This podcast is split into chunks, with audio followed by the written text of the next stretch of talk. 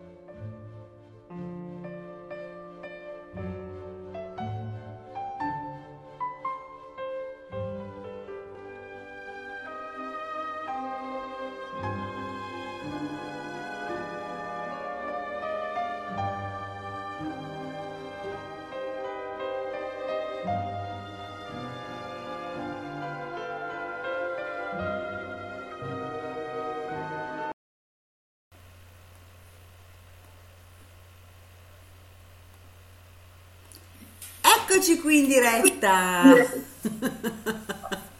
Che il countdown. Ti è piaciuto il countdown? Bellissimo. Vi scuoteremo in questa canzone, dicono. Vi scuoteremo, vi scuoteremo per volare come Jonathan Livingston. Stasera al nostro carissimo amico Andrea Bertocchi ci parlerà di questo volo meraviglioso al vero Gabbiano Jonathan che vive nel profondo di noi e se esistesse uno spazio ed un tempo in cui essere senza limiti, una dimensione reale a cui accedere a piacimento illimitatamente, dove sperimentare il pieno potenziale letteralmente oltre ogni limite, chi mai potremmo diventare o realizzare nella nostra vita? Eh, che meraviglia questa introduzione! Wow, sei fantastico, carissimo. Guarda qua Patrizia, è arrivato Jonathan. Ah, dai, bellissimo. Cos'è? Ma è un... L'hai fatto tu? No, è il contributo di mio figlio, lì. Ma, ma fantastico il bimbo, meraviglioso bimbo. Eh, salutiamo, anche Jonathan. salutiamo Francesca Romano che è già in chat, poi arriveranno anche gli altri. Bene, Benvenuta. carissimo, anche Amiva Fantoni, buonasera Gabbiani di Visione Alchemica c'è scritto. Eccolo. Eccoli qua i gabbiani di visione alchemica, eccoci qua. Che bello, dai, oggi lunedì 11-1, un 11 più un 1, un 111, un nuovo inizio proprio stasera, eh? Decisamente. In- Iniziamo alla grande. Di ottimo augurio. Saluto anche Antonello Brunori. Eh? Ciao Antonello, benvenuto. Bene, dai. Bene, caro Andrea, io pendo dalle tue labbra. Che bellezza. Intanto grazie, è sempre un grande onore essere insieme a condividere. Grazie a te, caro. Grazie a te. Un grande bene, un grande onore. Eh, E quindi oggi si parla di Jonathan e del volare e di questa grande metafora, accidenti. Eh, pensa che Jonathan mi ha accompagnato fin dall'infanzia, non so, magari anche, anche chi ci ascolta no? l'avrà letto, l'avrà sentito. La tua l'avrà- infanzia e la mia maturità. Siamo sincronici. Assolutamente.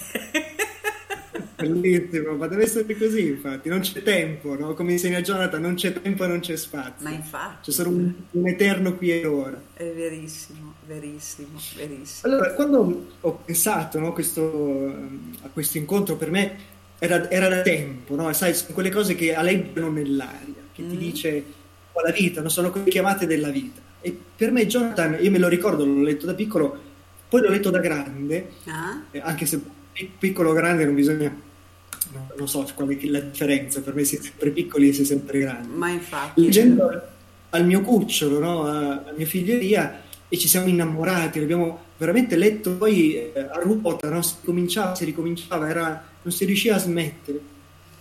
E c'è stato un momento, eh, mentre glielo leggevo, lo, lo raccontavo, che mi si, mi si è proprio folgorato dentro, no? Questo- di come questa storia in realtà abbia accompagnato veramente tante tappe della mia e anche tante poi scoperte o rivelazioni. E oggi che mi piaceva era fare un omaggio no, a questo grande personaggio, eh, Richard Bach e poi Gabriele Jonathan Livingston, a modo mio naturalmente, no, per quello che è stato un beh, po' è stato un grande, ha risvegliato molte coscienze, secondo me, questo risvegliato libro. Eh? coscienze. Assolutamente, con un messaggio poi semplice, profondo e diretto, e come vedremo ha tantissime proprio connessioni e collegamenti.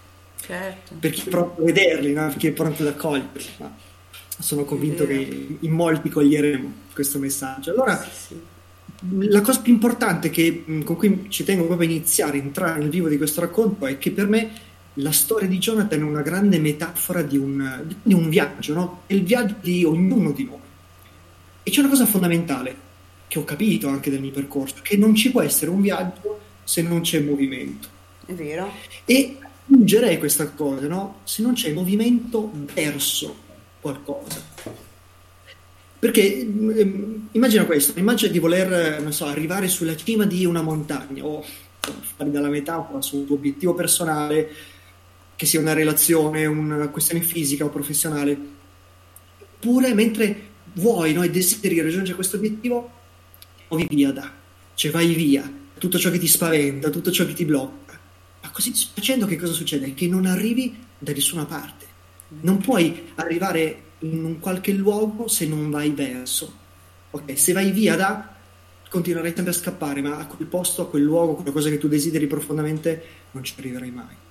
Allora quello che ho capito e che scopro è che l'atteggiamento che guarisce, eh, quello che risolve, trasforma la propria vita, no? che porta, c'è uno stato di completamento e di evoluzione, è un movimento che va verso eh, la norma, la salute, la realizzazione.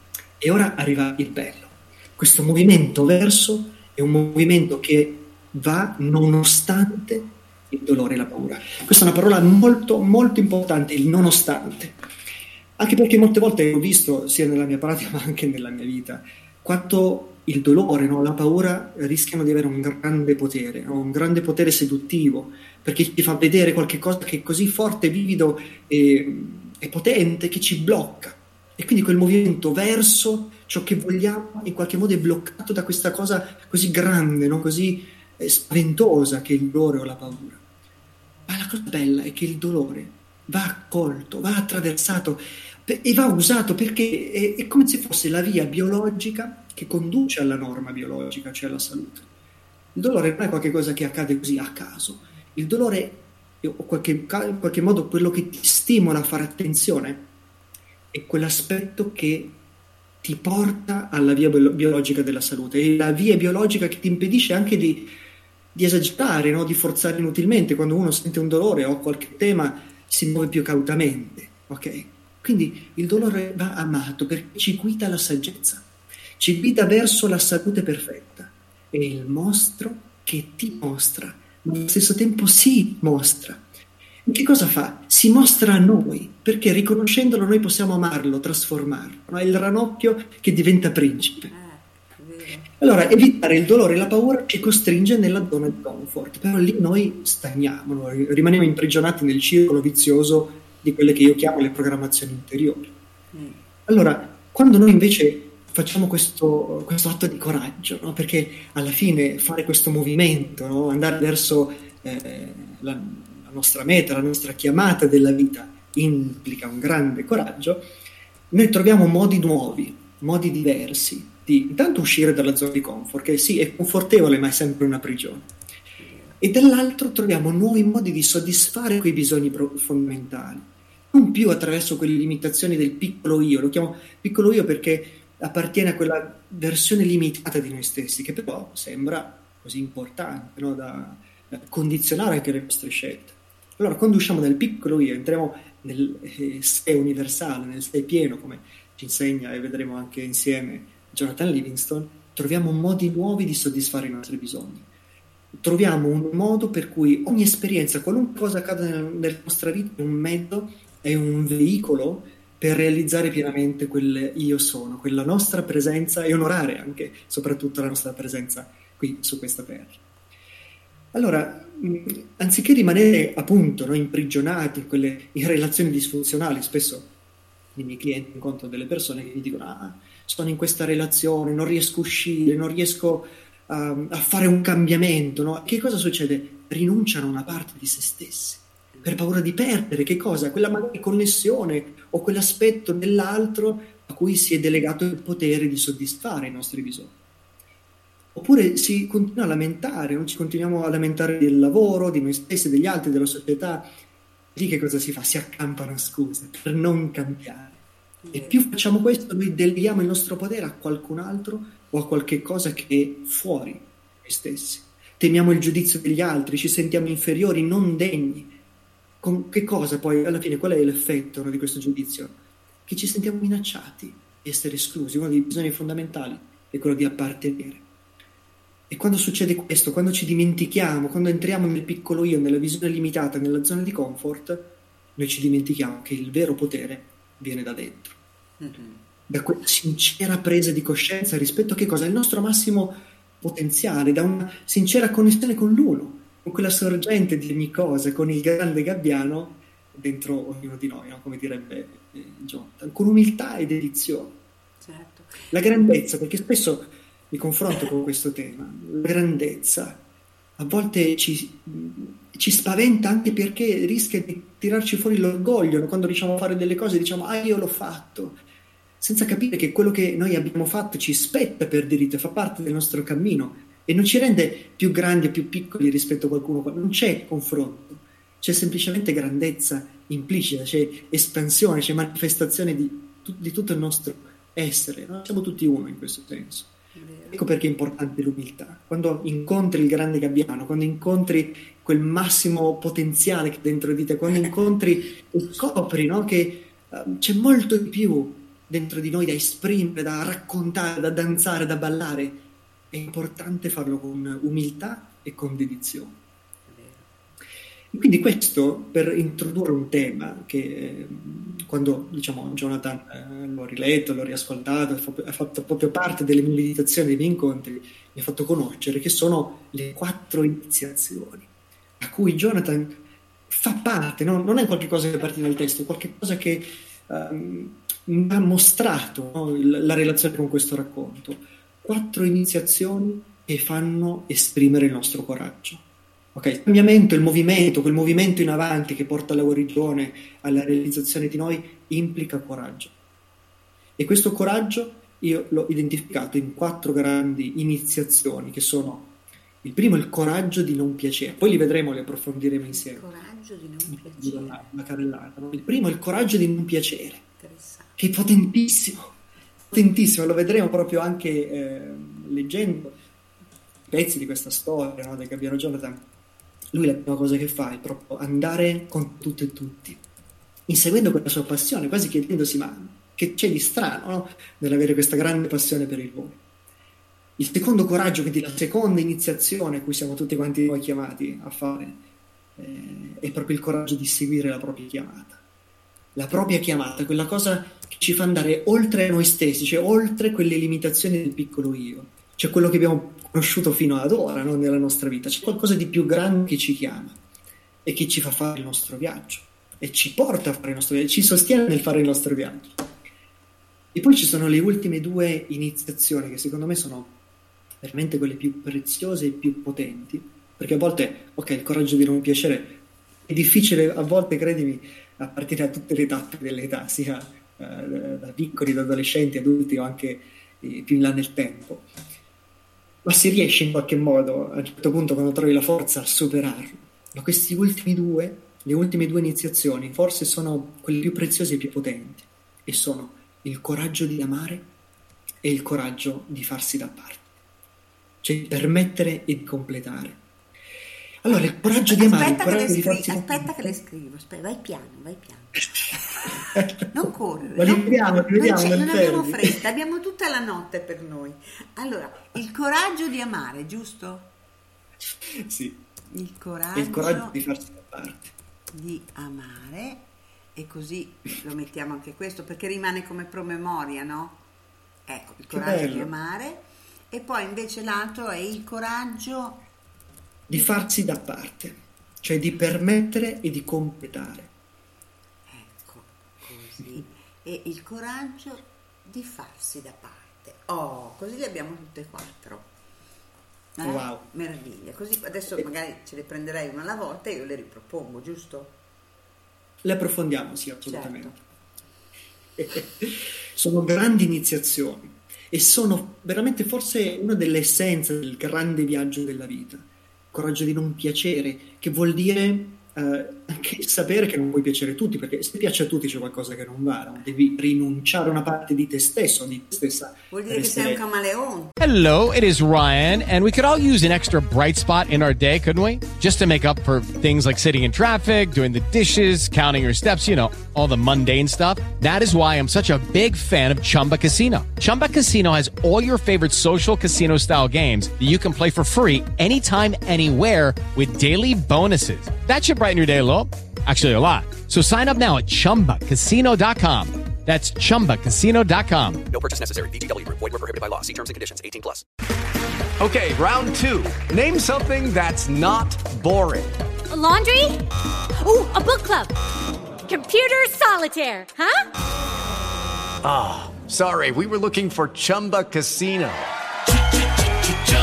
That's right. ChumbaCasino.com has over 100 casino style games. Join today and play for free for your chance to redeem some serious prizes.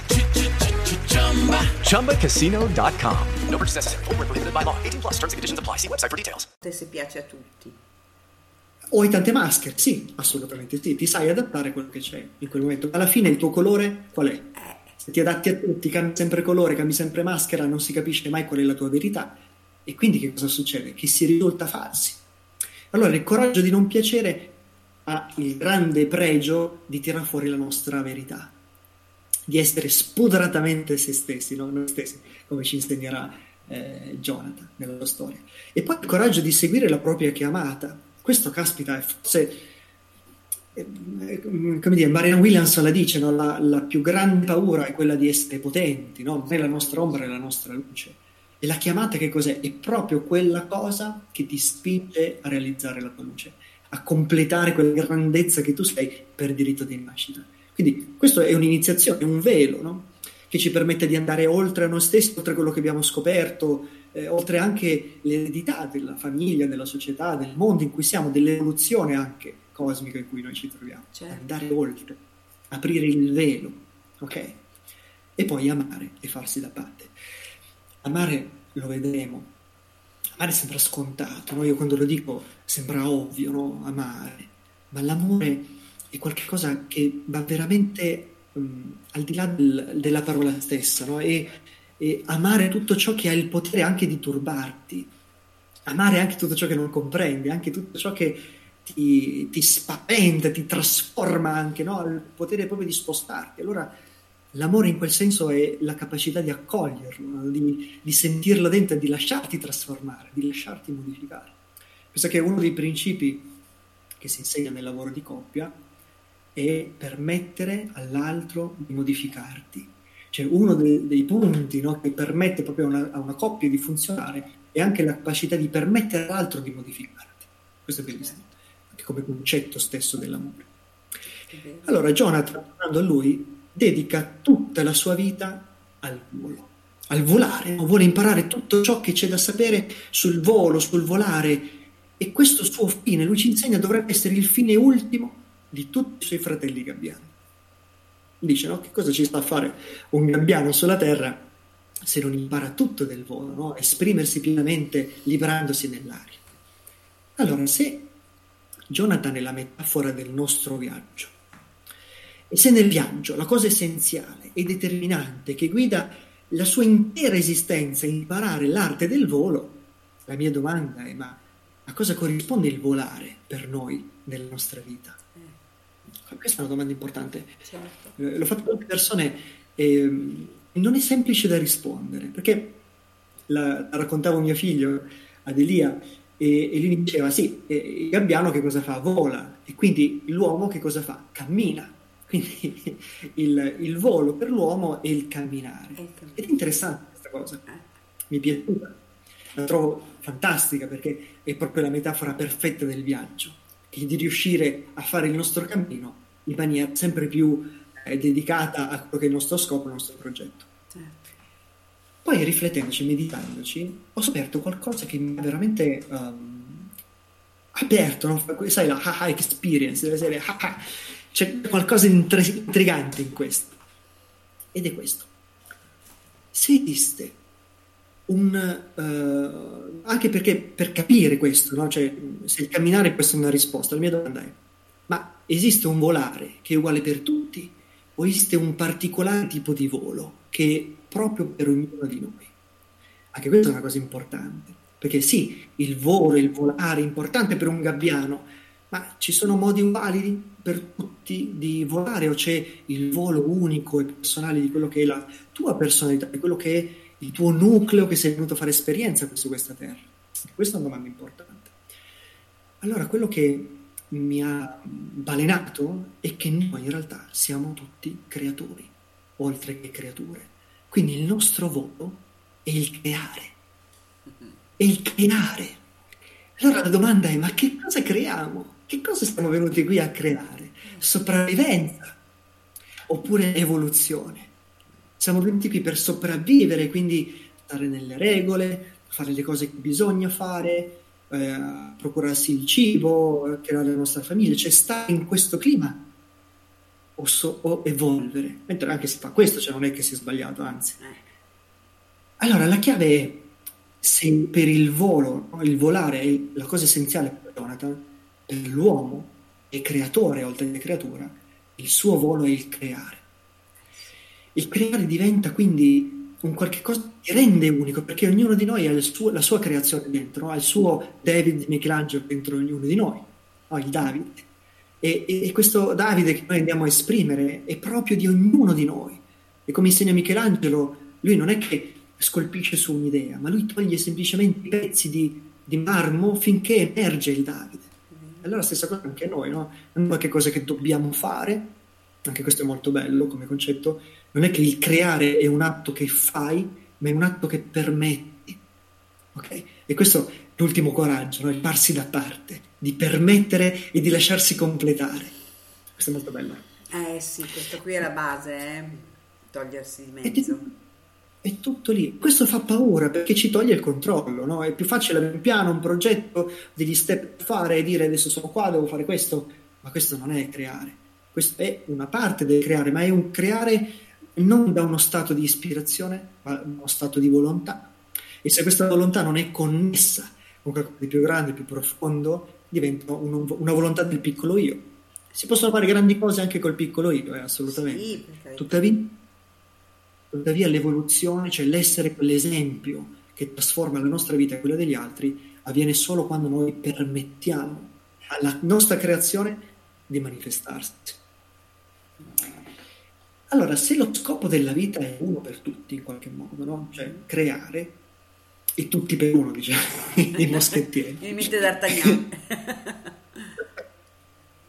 ok, allora questo riconciliarsi con, con Dio, con l'universo, con quella che io chiamo la migliore versione evolutiva di noi stessi, la domanda diventa allora, ma perché veniamo qui sulla Terra? No, magari in milioni a vivere la nostra vita, se poi alla fine di questo grande film eh, la fine è uguale per tutti. Scusa, non basterebbe vederne uno per trasformare la vita di tutti, non trovi? Non so, mi sembra una domanda interessante, no? se il fine è uno, perché dobbiamo venire in milioni a fare la stessa fine in qualche modo? Ritrovare Dio, ritrovare eh, questa migliore versione evolutiva. Basterebbe uno e farlo per tutti. E qui mi è venuto in mente, rileggendo Martin Goffman, che lo, ris- lo descrive nel suo bellissimo libro sulla guarigione corpo specchio, e dice, no, quando noi andiamo a vedere un film di James Bond, noi sappiamo già come andrà a finire, giusto? Eh, Cioè, se tu- lui. Immagini James Bond, cioè che cosa succederà? Che farà mille peripezie, lui sconfiggerà i cattivi, poi si metterà con la bella del momento, la bella del gruppo e finisce lì la storia, ok? Anche se eh, passare le, le cose peggiori possibili, immaginabili, ma alla fine sopravvive, capito? Non può, non può finire perché altrimenti finisce la saga di James Bond. Eh, sì. Mi. Ma allora, sappiamo già come andrà a finire il film, perché andiamo a vedere il film lo stesso?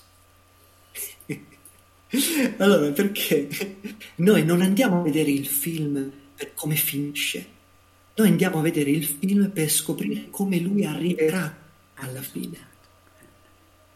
Questo è importante, no? questo come, questo come si arriva, come, come ci arriveremo, no? È quello che siamo venuti tutti noi a scoprire nella nostra vita, cioè come esprimeremo il nostro essere creatori. Di sì, il fine è uno, è uno per tutti, ma il modo in cui noi arriveremo a quella fine, come compiremo quel viaggio, è unico, è irripetibile, ed è un film che vale la gioia di essere vista, di vedere come io, te, ognuno di noi farà quel viaggio, arriverà a quella perfezione. Quello è stato per Jonathan, così come lo può essere per ognuno di noi. Ogni singola tappa che noi facciamo è il nostro viaggio. Lo scopo è quello, no? ritrovare quella perfezione come creatori, oltre che creature. Ma il come lo faremo, come noi creeremo questo contributo unico nella nostra vita e quella degli altri, è un spettacolo che vale la gioia di essere È la visto. storia. Eh sì, la raccontato.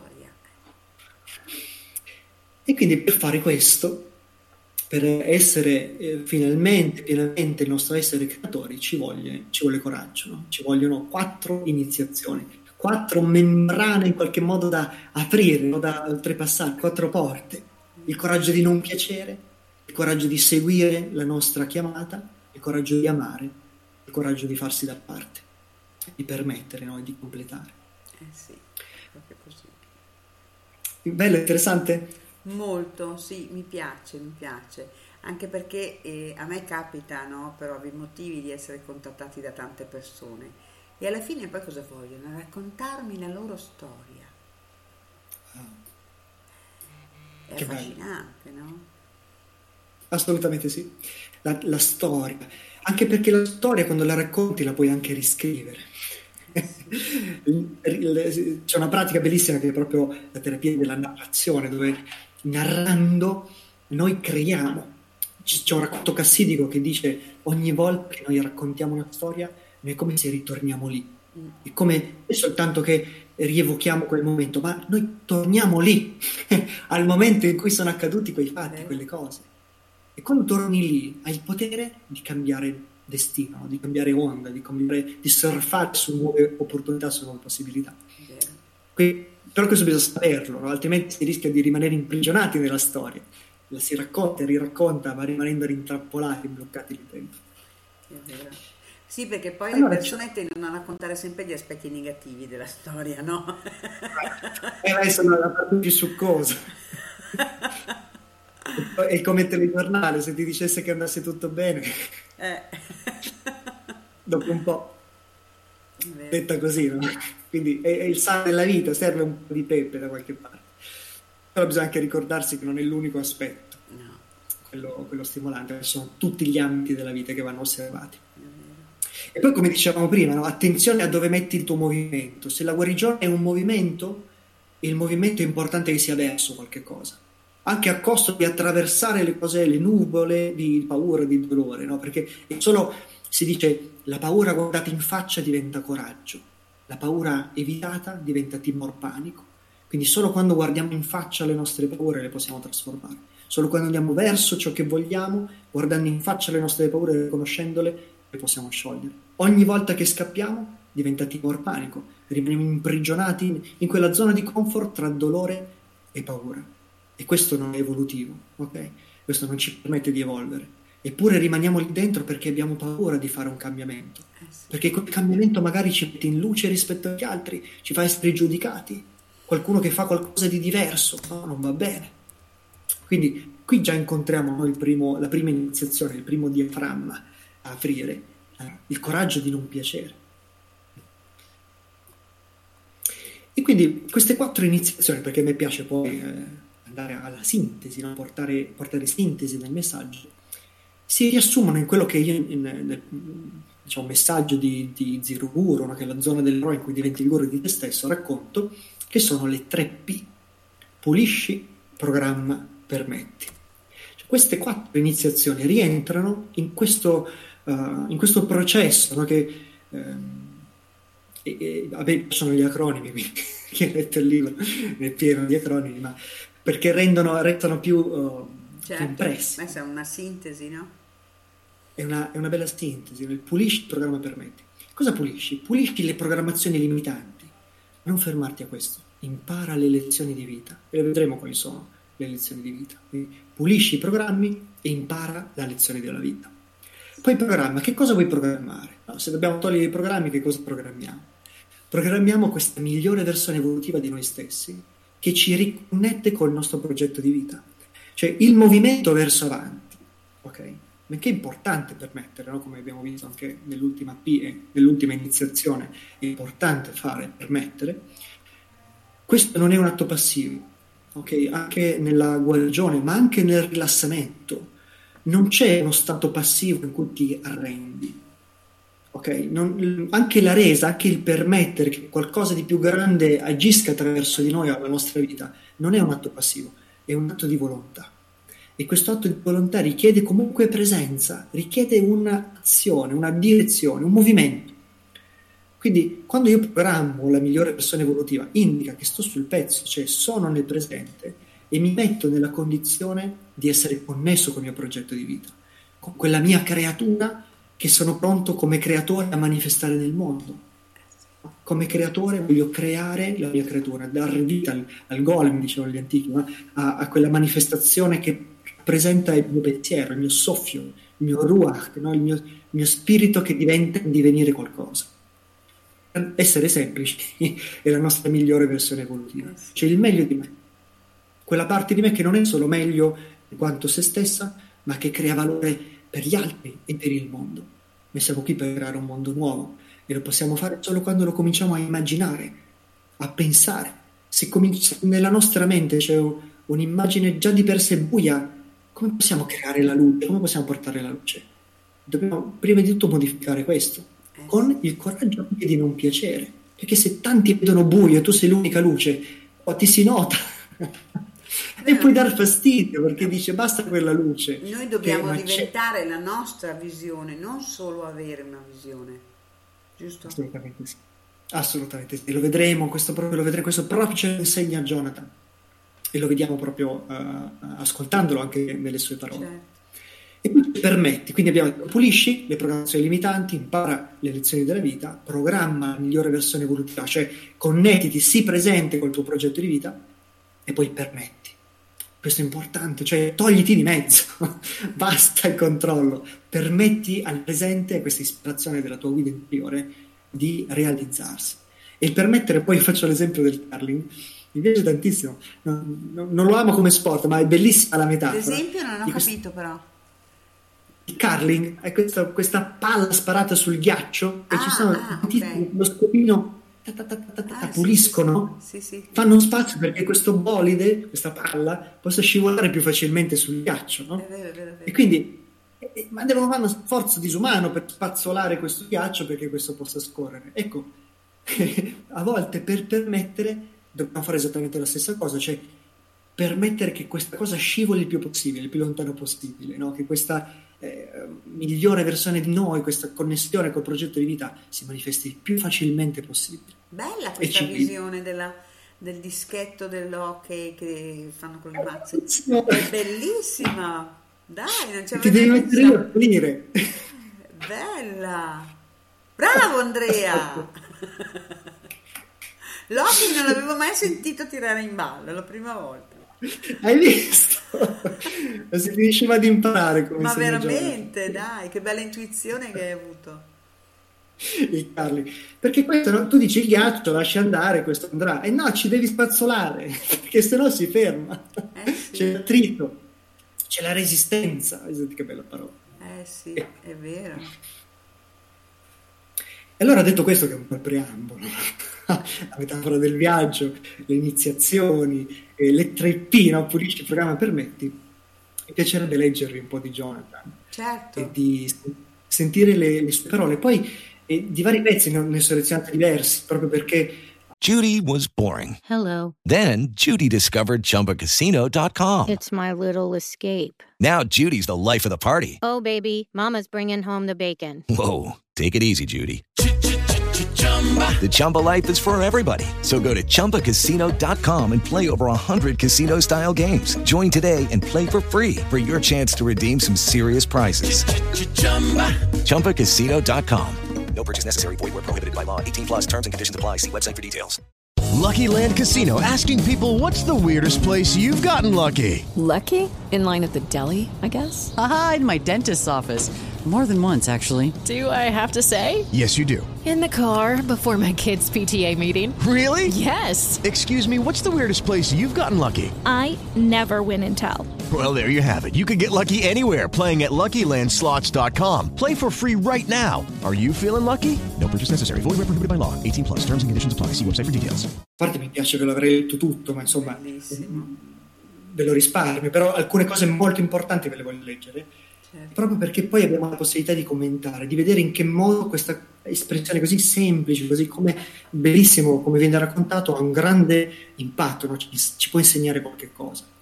Allora, per fare questo, vi chiedo di tornare per un momento bambini e quindi di immaginarvi, non so, se leggevate la storia sotto, sotto il letto, vivete sotto le coperte, oppure eh, sul divano con il caminetto che zampilla e fa fuoco no? sotto la coperta, e apritevi no? con quegli occhi dell'innocenza ad ascoltare questa storia.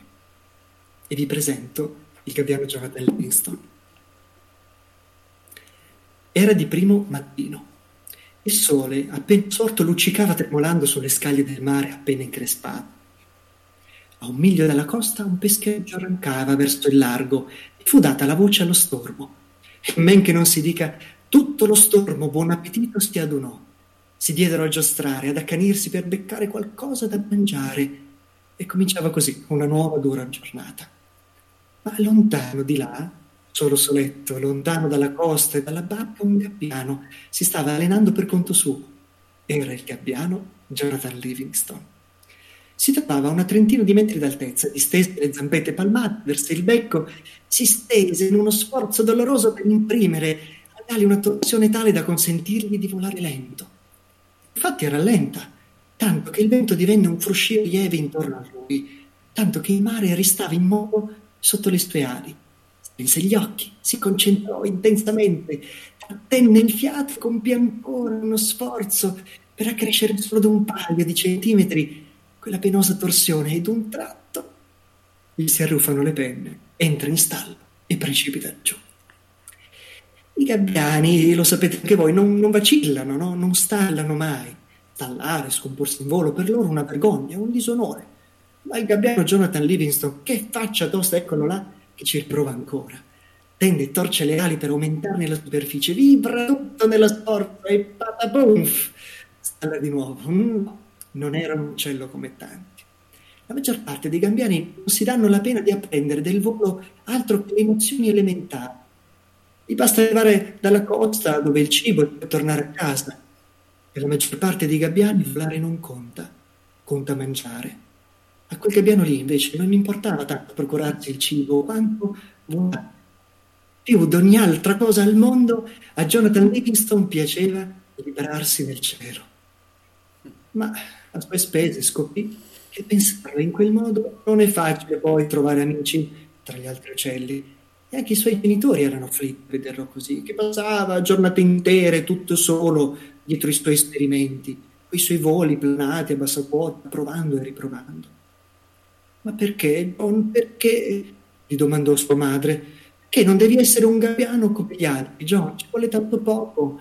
Perché non lasci ai pellicani il volo radente, agli albatri? E perché non mangi niente, figlio mio, sei ridotto penne e ossa?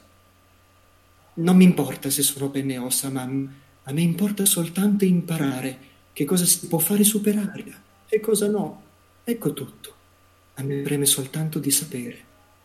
Ah, sta a sentire, Jonathan, gli disse suo padre, con le buone. Manca poco l'inverno, le barche saranno pochine e i pesci nuoteranno più profondi sotto il pelo dell'acqua.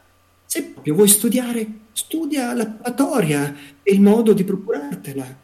Sta facendo del volo è bel buona, ma mica puoi sfamarti con una planata, dico bene. Non scordarti, figliolo, che si vola per mangiare. E Jonathan sentì, obbediente. Nei giorni successivi cercò quindi di comportarsi come gli altri gabbiani, che mise di buona volontà. Vegeta rida, giostrava, torneava, anche lui con lo stormo intorno ai moli, intorno ai pescherecci, tuffandosi a gara per acchiappare un pezzo di pane, un pesciolino o qualche avanzo. A un certo punto non ne poté più. Tutto questo non ha senso, si disse, e lasciò cadere apposta un'acciuga duramente conquistata, se la passe quel vecchio gabbiano affamato che lo seguiva. Qui perdo tempo, non, quando potrei invece impiegarlo a esercitarmi. Ci sono così tante cose da imparare. E non andò molto, infatti, che Jonathan piantò lo stormo e tornò solo sull'alto mare a esercitarsi, affamato ma felice. Allora, questo primo pezzo che introduce ci fa capire subito con chi abbiamo a che fare e ci mostra la personalità, no? i caratteri di questo gabbiano e il vero carattere del ricercatore. A me, diciamo, quando ho cominciato a leggere, mi veniva in mente anche nei tarocchi il matto e il bagatto. Il matto che si butta così senza manco sapere e va e, e tra, rischia quasi di finire in un precipizio. come Jonathan che si schianta nell'acqua perché prova, non sa, non ha l'esperienza. Il bagatto che si mette lì e studia, vuole la perfezione, non raggiungere la, la conoscenza, no? l'esperienza. Che sono, per se ci pensi, l'anef e il bet. Cioè l'inizio il proseguimento no? di tutte quelle che sono poi le lettere ebraiche, che sono il sentiero, cioè eh, i vari step dell'evoluzione, no? di quella Shekinah per chi diciamo, segue la visione cabalistica in cui l'aspetto divino si manifesta nel mondo. Il matto, che bisogna essere matti a un certo punto della nostra ricerca, anche perché per andare oltre noi stessi un po' di pazzia ci vuole. No? Si dice che gli occhi del matto e del saggio si assomigliano. Okay? L'uomo illuminato come il matto hanno gli stessi occhi, così aperti, luminosi, luminosi, c'è l'universo lì dentro. E poi c'è il bagatto perché ci vuole quella disciplina, no? anche di dire davanti, non so, a me papà, dicono no, non lo puoi fare, o farti un lavoro, cosa stai lì a vagheggiare, a sognare, no? fatti un lavoro serio e poi avrai tempo per, per sognare, no? prima il dovere e poi il piacere. E che poi va a finire che al piacere magari non ci si arriva mai. che devi sempre lavorare, c'è sempre di più da lavorare. Però c'è una cosa molto bella. Non puoi fermare la chiamata. Nessuno lo può fare. Qui Jonathan, secondo me, ha un grande, ha un grande dono, perché molte persone, poi lo vedremo anche nel, nel racconto, quando hanno questa chiamata, il primo scossone che gli ferma, gli dice non andare più avanti, no, non, non esprimere te stesso, si dimenticano di quella chiamata, la reprimono, la bloccano dentro di sé. Poi magari c'è una seconda, una terza chiamata nella vita che ci spaventano, ci coglie di sorpresa. Perché? Perché quello che era pronto all'inizio per svilupparsi lo abbiamo represo. E quando torna, torna forte. e qui abbiamo le due, già in piccolo racconto iniziale, le due prime iniziazioni. La prima è il coraggio di non piacere. Lui subito scopre che a pensarla così, no? al piacere, alla libertà, il volo, o come diciamo noi uomini, al creare, essere creatori, avere il coraggio di creare nella nostra vita. Eh, rischi che a qualcuno non piace. E poi il coraggio seguire la chiamata. Cioè, nonostante i miei genitori mi dicono di no, la, lo stormo, la legge dello stormo dice non si può fare, io vado avanti lo stesso. Non posso rinunciare a quella chiamata. E qui c'è la parte delle tre pulisci, le programmazioni limitanti, parla delle lezioni della vita. Non puoi fare questo passaggio, non puoi esprimere il coraggio di non piacere e seguire la tua chiamata se non ti liberi dalle pastoie del passato. E puoi liberarti dalle pastoie del passato, questi programmi limitanti, uno, se li riconosci, se li vedi tali. E come fai a vederli tali? imparando dalle lezioni della vita. Adesso ti voglio fare un corso fondamentale su quelle che sono le lezioni della vita. Sono 12, te le voglio elencare, perché anche chi ci ascolta può essere interessato, magari vi potete prendere nota, o se vi fa piacere poi ve le, ve le condivido per iscritto. Sì, certo, volentieri. Ecco, quando adesso le elenchiamo, quindi andiamo a vedere questo andare oltre se stessi, no? oltre le limitazioni, avere il coraggio di non piacere, quindi di prendere in mano la propria vita, e vi leggo queste eh, lezioni di vita che ce le confrontiamo. Immagina anche tu, io, noi, a che punto siamo. Eh, se fosse un corso di laurea e questa è la lezione della vita, l'abbiamo appresa, superata questa lezione oppure no? Prima, il primo punto sono le fondamenta dell'autostima. Che significa? Non essere di ostacolo a te stesso. Fondamentale. Come siamo messi? Come siamo messi? Qualche volta si torna su questo, si è ripetenti. È vero, è vero, è vero. Okay? Che sono le fondamenta dell'autostima, cioè avere il coraggio di riconoscere il tuo valore, il tuo buono. La prima cosa da fare è non essere di ostacolo a te stesso. Poi c'è la volontà, le radici della volontà, cioè la pratica dell'autodisciplina. Okay? Quindi prima evitiamo di essere d'ostacolo, prima non nocere, dicono gli eh. antichi rispetto alla medicina. Quindi prima non fatti del male e soprattutto non bloccarti da solo e poi diventa disciplinato. Quindi non fare come il matto che va così perso senza meta, non ha quella chiamata, ma almeno il coraggio di andare. Quindi io il matto lo riconosco questo potere, no? il, il, potere di osare, di andare oltre, anche al costo della vita, in maniera così sconsiderata. Ecco, prendi quel coraggio, ma non essere di ostacolo a te stesso, non precipitare in un fosso da cui rischi di non alzarti più. E poi pratica l'autodisciplina, fai come il bagatto, mettiti lì nel tuo laboratorio e progetta la tua creatura. Abbi il coraggio di pianificarla no? o di permetterla in qualche modo, di togliere i pezzi affinché si riveli la meraviglia che è dentro di te. Poi c'è il benessere, quindi l'orientamento alla salute e alla vitalità. Questa è un'altra lezione importante da imparare, cioè come stare in salute, come mantenere la nostra vitalità e non disperderla. Okay? Lezione fondamentale. E qui sulla salute abbiamo quello che possono essere eh, l'ascolto della nostra guida interiore. I sintomi sono un messaggio, non sono il problema, a volte sono proprio la soluzione.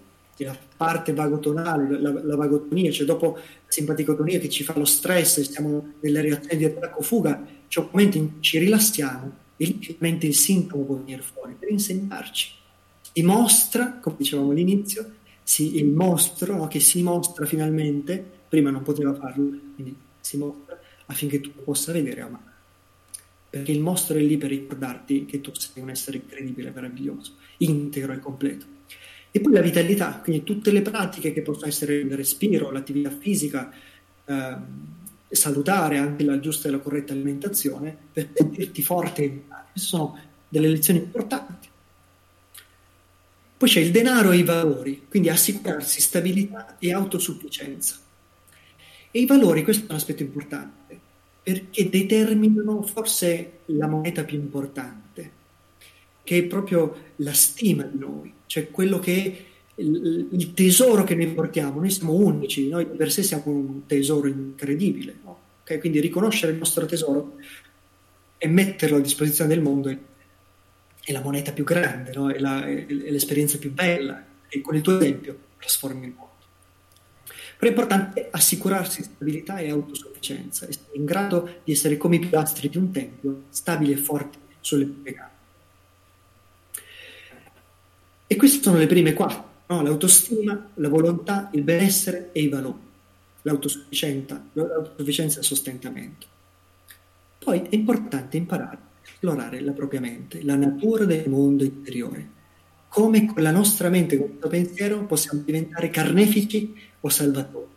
Possiamo creare la nostra fortuna o la nostra sfortuna, sia con, eh, con la mente ma anche con la bocca, no? con quello che diciamo, con le nostre azioni e poi aprirsi all'intuizione, no? accedere a quella guida del subconscio. Cioè una volta che abbiamo capito come ci boicottiamo, quali sono i nostri programmi che ci limitano, le cose che ritornano, i corsi e ricorsi della storia, come dicevamo all'inizio, è importante capire quella guida e ce l'abbiamo tutti. Cioè tutti abbiamo dentro di noi una cosa che diciamo, magari a posteriori, mannaggia lo sapevo! se solo l'avessi ascoltata quella cosa lì, no? E poi magari, proprio perché non abbiamo esplorato la nostra mente, boicottiamo e sabotiamo la nostra intuizione. Ok, quindi esplorare la mente e aprirci, no? accedere alla guida del nostro subconscio, alla guida interiore, all'intuizione. Poi è importante scoprire e padroneggiare la natura dei sentimenti, cioè raggiungere quella che si chiama la libertà emotiva. Okay. E qui c'è un passaggio importante perché ci parla proprio delle iniziazioni che abbiamo visto fino adesso, gli elementi fondamentali di coraggio, a imparare ad affrontare la paura. Okay. A questo punto, no, delle, quindi l'autostima, la volontà, il benessere, i valori, stabilità e sufficienza, esplorare la mente per impedirci di auto-sabotarci, l'intuizione, i sentimenti, ecco che arriva il coraggio. La paura guardata in faccia diventa coraggio ecco che cominciamo a creare una direzione verso quello che noi desideriamo. E questa è una lezione importante.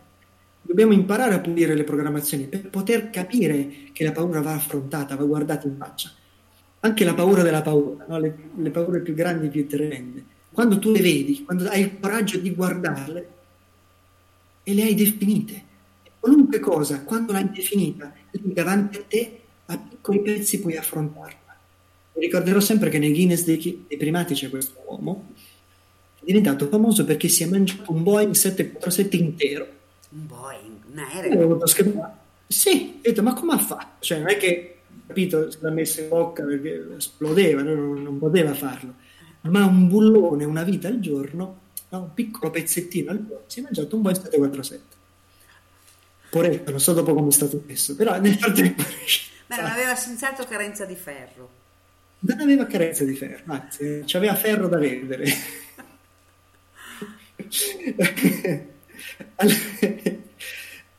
questa metafora che cosa ci insegna?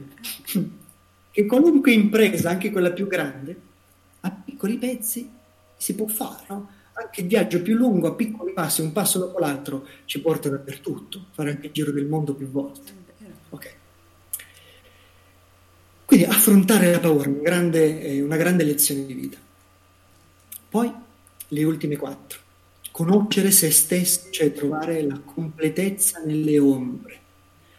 Riconoscere che le nostre ombre ci completano. Le nostre ombre sono lì perché noi possiamo portare luce. Quando noi vediamo le ombre nel mondo, sotto forma di persone, situazioni, è perché quella roba lì là fuori ci fa da specchio, affinché noi riconoscendola, amandola, ecco il, che torna no, il concetto dell'amore. L'amore, amare il mostro che si mostra, perché ci fa vedere che cosa è la nostra ombra. E quando tu illumini le tue ombre diventi completo, diventi luce. Wow. Sì, eh sì. Conoscere se stessi, la completezza nelle ombre. Vai proprio lì dove non vuoi andare, perché è lì che si trova il tesoro.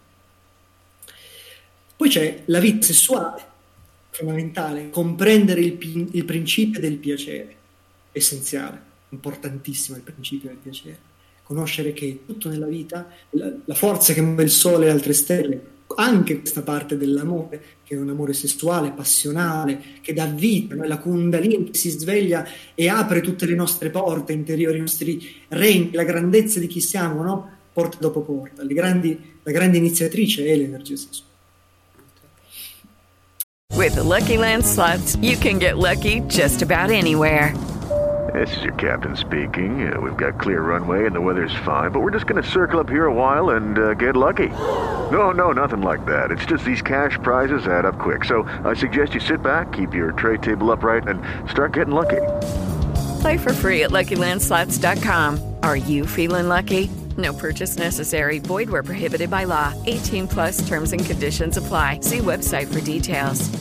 Step into the world of power, loyalty and luck. I'm gonna make him an offer he can't refuse. With family, cannolis, and spins mean everything. Now, you wanna get mixed up in the family business. Introducing The Godfather at Choppacasino.com. Test your luck in the shadowy world of The Godfather slot. Someday, I will call upon you to do a service for me. Play The Godfather now at Choppacasino.com. Welcome to the family. VGW Group. No purchase necessary. Void where prohibited by law. See terms and conditions. 18 plus. Poi gli ultimi due sono il padroneggiare l'amore, cioè risvegliare il cuore, e questo ce lo insegna molto, molto bene Jonathan, lo vedremo nel corso del, eh, della serata, e servizio e significato, cioè chiudere il cerchio della vita.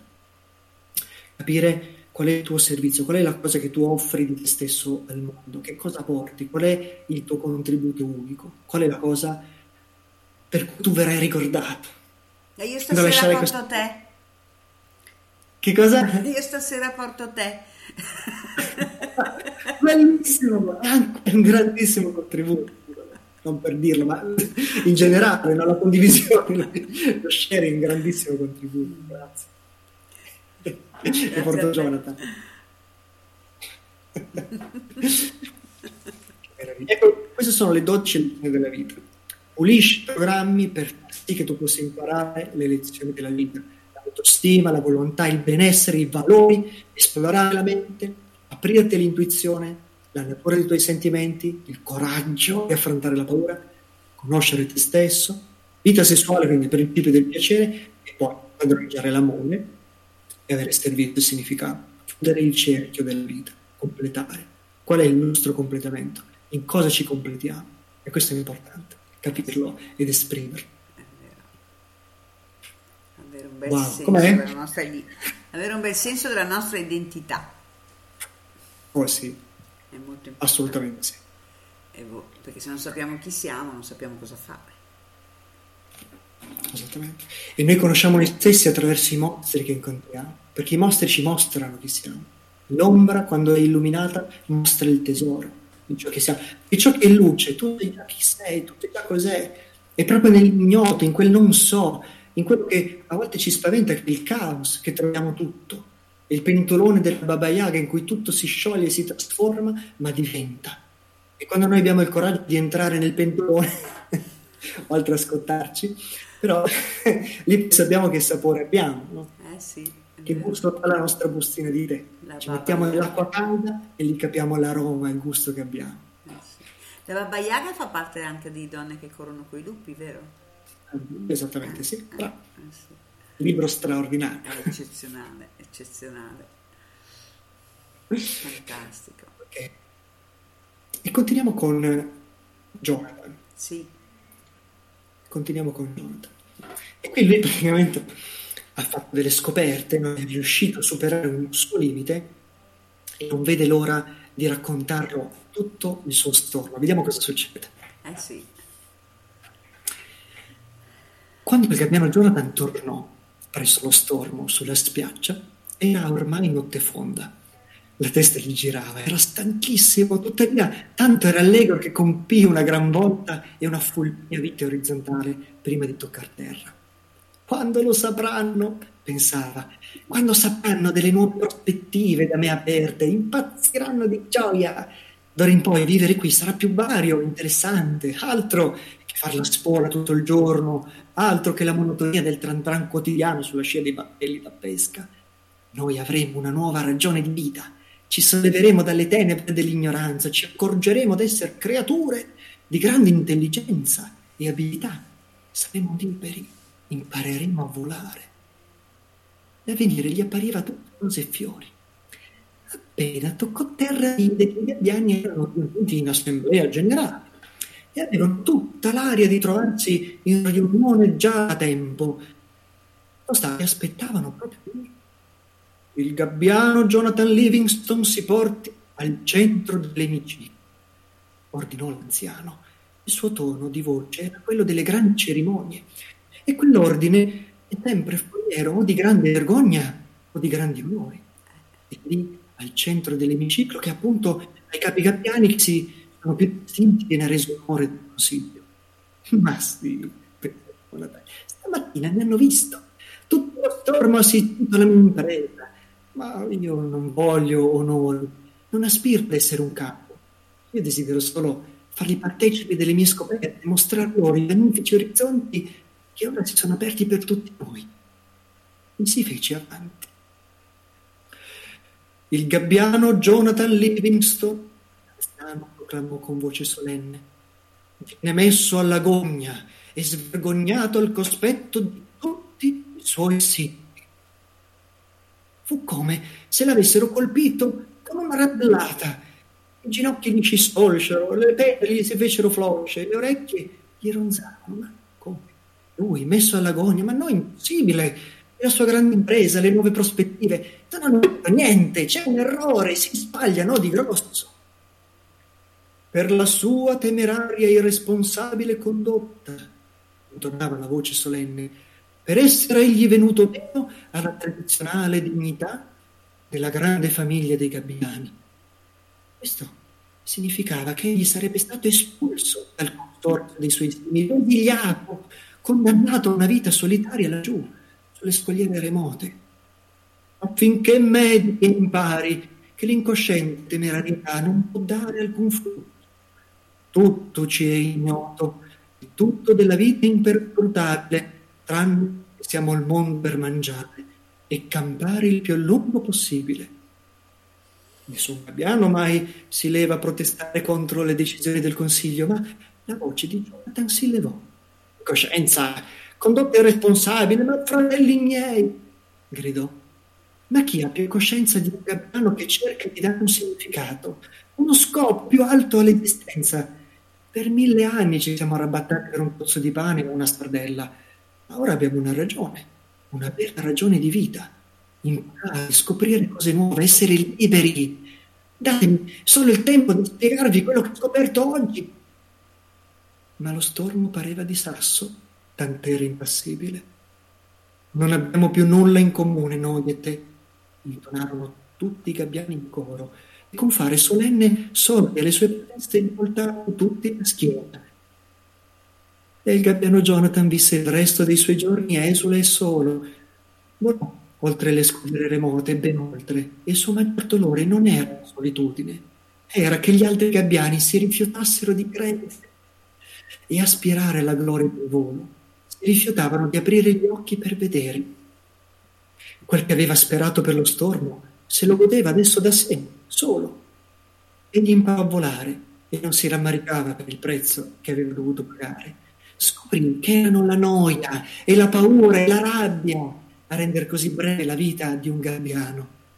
Ma con l'animo sgombro da esse lui per lui visse contento e visse molto a lungo. Bello. Wow, Poretto, Meraviglia. mi ha fatto tenerezza. Eppure quanto è vero. Quando è il coraggio, senti questo che dice, no? Lui è lì e con le sue più buone intenzioni, però vedi, questo è anche, si dice, l'ingenuità de- eh, del novellino, no? Non, non perché sia un novellino di sé, ma la pretesa di poter cambiare gli altri è una pretesa destinata a soffrire no? o, o non portare da nessuna parte, l'aspettativa che noi abbiamo sugli altri, si dice no, le aspettative sono le madri delle grandi delusioni. E quindi lui che cosa fa? All'innocenza, l'illusione che una scoperta possa essere a beneficio di tutti. E c'ha anche ragione, poi lo vedremo. Caspita, quanto può veramente, quando tu sei creatore, no? anche eh, tornando alla metafora con, con l'essere umano, quando tu scopri di essere creatore e che puoi creare la tua salute, che puoi creare la tua vita, che puoi veramente creare la tua esperienza di vita. E so che per molti dire questo è come dire: Ma no, ma Andrea, ma la scienza ci dice il contrario, come fai? E vedi la sofferenza che c'è nel mondo. Se fosse così, lo farebbe per tutti. Eppure c'è un punto no, che abbiamo visto prima: ci vuole coraggio, vuole un immenso coraggio. Io ho avuto l'onore di conoscere tante persone nella mia vita, di viaggiare, di incontrare grandi storie, grandi persone, persone che hanno eh, guarito da malattie terminali, per esempio, che si sono risollevate da dolori incredibili o da lutti o da incidenti o da situazioni che sono al confine tra la vita e la morte o la sopportazione umana.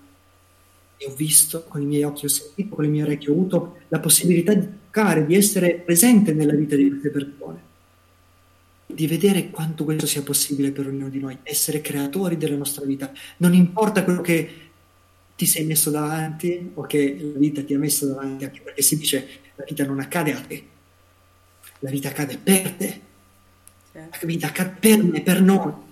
E quindi non importa quello che la vita ci mette davanti, perché quello che ci mette davanti è per me, per noi, tirare fuori quel coraggio, avere il coraggio di esprimere la nostra unicità, oltre alle cadute, oltre le regole. No?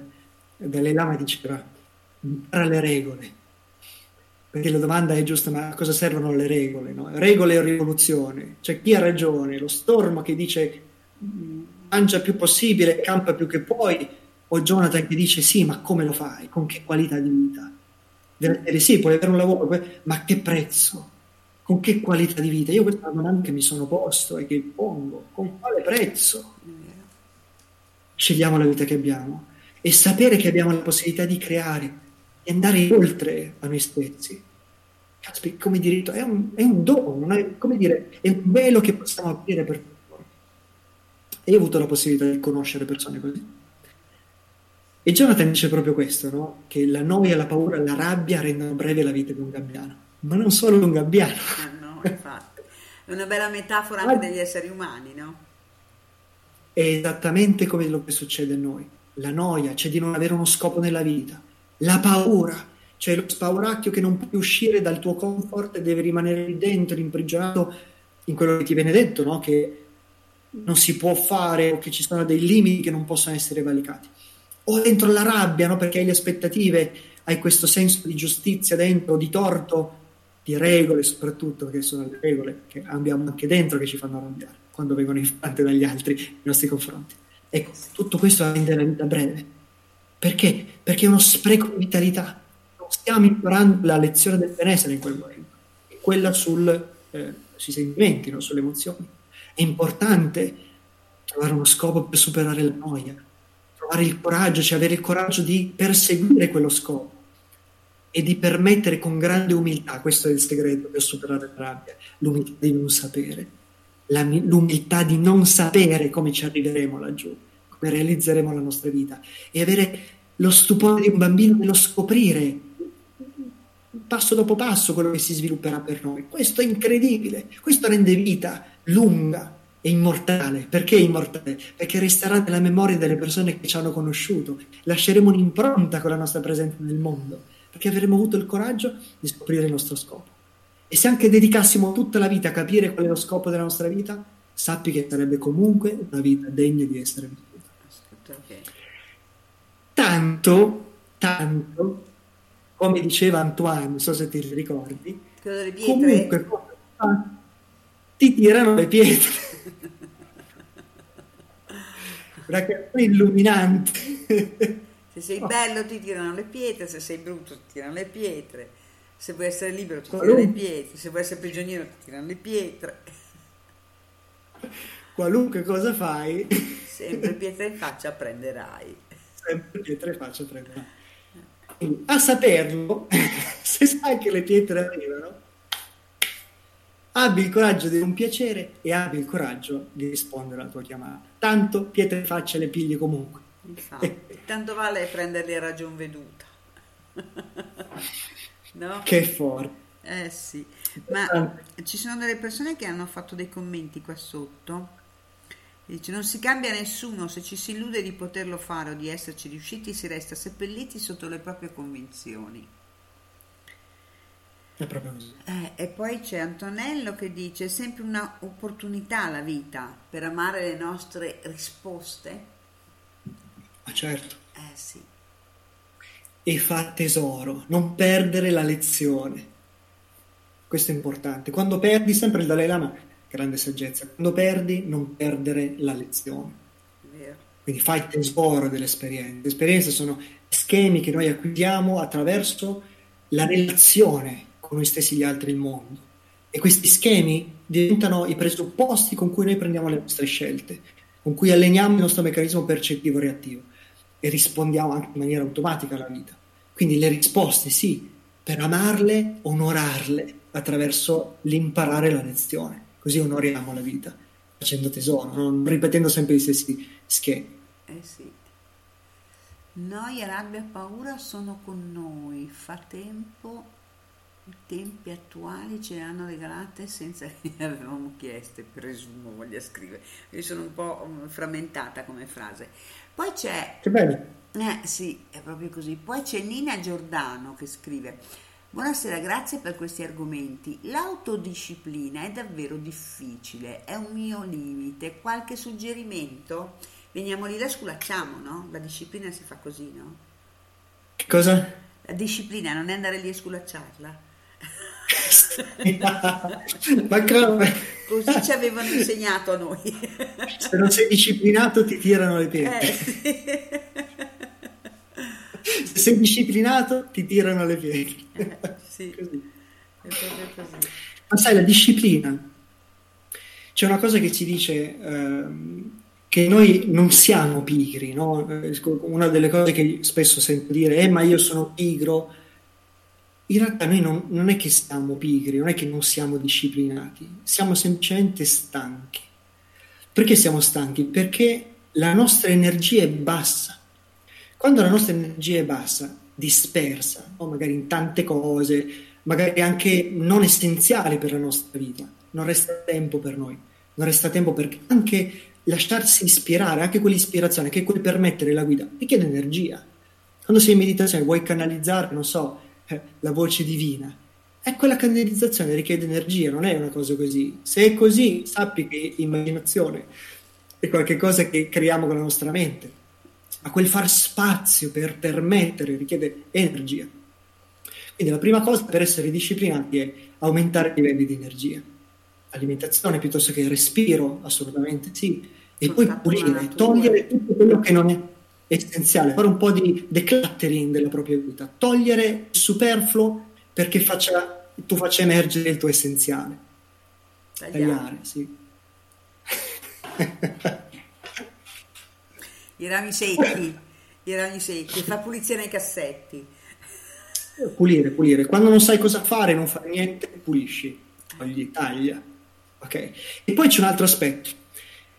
Ci sono, come dire, anche nel non essere disciplinati siamo disciplinati, quindi anche nell'evitare di essere per noi stessi c'è disciplina, no? È la cosa che facciamo comunque con costanza, anche lo sgattaiolare.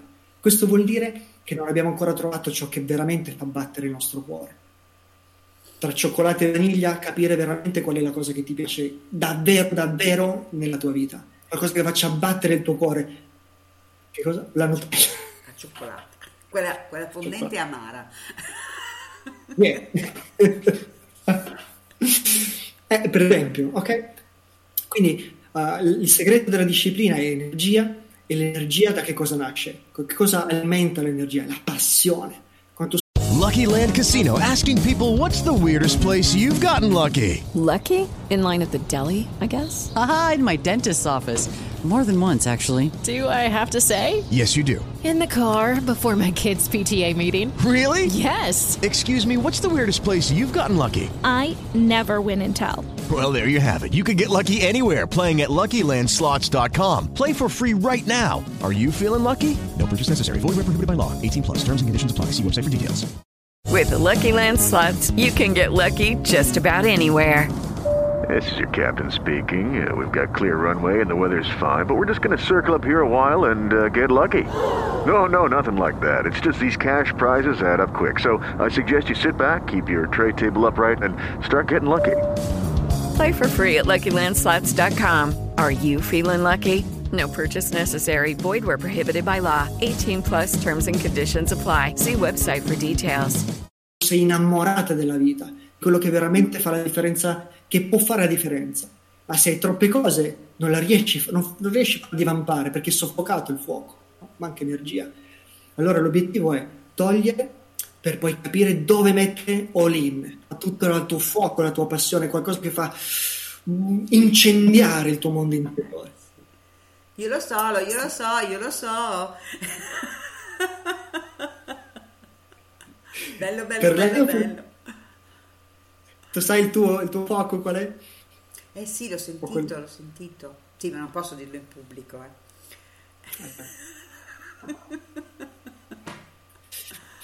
E un'altra cosa che può esserti d'aiuto, e lo dico per tutti, sono delle domande. Perché una cosa che ho capito mh, nella mia vita è che di certezze vive forse più sicuro, ma vive più limitato. Chi vive nella domanda, quindi nel dire, ma io non so, come potrebbe andare meglio di così? Quali sono le infinite possibilità? O cosa ci vorrebbe perché questa cosa si manifesti? Questa domanda, questo rimanere nella domanda, che cosa fa? Ti fa vivere nelle possibilità, ti permette di evolvere e di creare e di essere creatore, sempre più vivo, sempre più potente nella tua vita. E quindi queste sono delle domande, per esempio, che possiamo farci, cioè come potrebbe andare meglio di così? Ok? Come potrebbe andare meglio di così? Quali sono le infinite possibilità? Quali sono le infinite possibilità? Oppure, e questo è potentissimo, questo segnatevela, cosa ci vorrebbe perché, e ci quello che vuoi, si manifesti nella mia vita? Cosa ci vorrebbe perché l'amore si manifesti nella mia vita?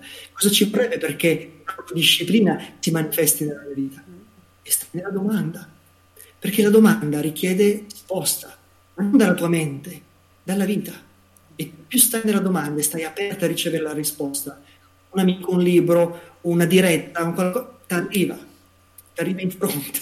È vero, è vero. A volte arriva anche in fronte, se uno è proprio testone.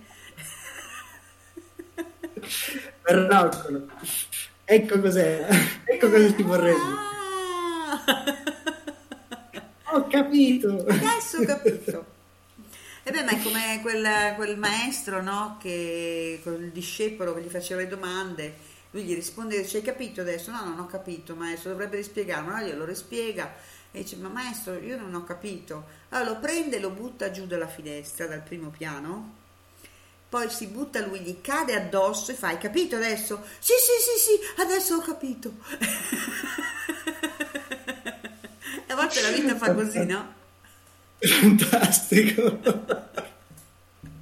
Lo voglio conoscere. È un maestro zen. Zenissimo. Altro che... Eh sì. I tempi giusti per togliere tutto e lasciare solo l'essenziale. Pochissime persone intorno a poche cose. Irrinunciabili gesti e azioni mirate all'esplorazione di se stessi affinché si diventi la miglior copia di se stessi. Dice Giusy. Wow. Chapeau. Ah. Anche, anche Jonathan eh, dice che va bene. Va bene, perché Jonathan ha sette, è d'accordo. È d'accordo. Allora va bene. È d'accordo. E torniamo a lui, vediamo che cosa succede, no? vediamo dove ci porta ancora nel nostro viaggio, nella nostra esplorazione.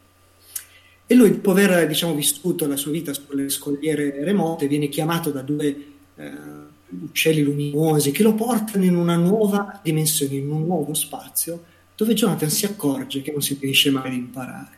E da qui lui adesso vi racconta un dialogo che lui ha con il suo istruttore, cioè incontra qualcuno e finalmente gli insegna dei passaggi in più sull'arte del volo. Sentiamo cosa dice. Ma, ma dove sono tutti quanti, Sullivan? Domandò Jonathan, senza emettere alcun suono, dato che ormai si era impratichito della telepatia, che quei gabbiani, in questa nuova dimensione, in questo spazio, adoperavano per comunicare, anziché strida e gracchiamenti. Perché siamo così pochi? Sai, là da dove vengo io, di gabbiani ce n'erano a migliaia, a migliaia, lo so. Sullivan, il suo istruttore, scosse la testa. Cosa vuoi che ti dica? Mi sa tanto che tu, Jonathan, sei un uccello come se ne trova uno su milione. Per lo più noi altri ci abbiamo messo un'infinità di tempo ad arrivare qui. Passavamo da un mondo all'altro, ognuno quasi uguale al precedente, e subito ci si scordava dove venivamo, né ci importava dove fossimo diretti. Insomma, si viveva la giornata. Hai idea di quante vite ci sarà toccato vivere prima che ci passasse per cervello che c'è al mondo qualcos'altro conta, oltre al mangiare, al beccarci fra di noi, oltre insomma alla legge dello stormo. Ma mille vite, John, ma diecimila! E poi, dopo quel primo piccolo barlume, saranno corse altre cento vite prima che cominciasse a intuire che c'è una cosa chiamata perfezione, e poi altre cento prima di capire che lo scopo della vita è appunto quello di adeguarci il più possibile a quell'ideale. Si intende che per noi vale la stessa regola, anche adesso. Scegliamo il nostro mondo successivo in base a ciò che apprendiamo in questo. Se non impari nulla, il mondo di poi sarà identico a quello di prima e avrai anche là le stesse limitazioni che hai qui, gli stessi handicap. Distese le ali, si girò pronto a levarsi. Ma tu, John, soggiunse, tu hai imparato così tante cose in una volta sola che non sei potuto passare attraverso un migliaio di vite per arrivare a questa.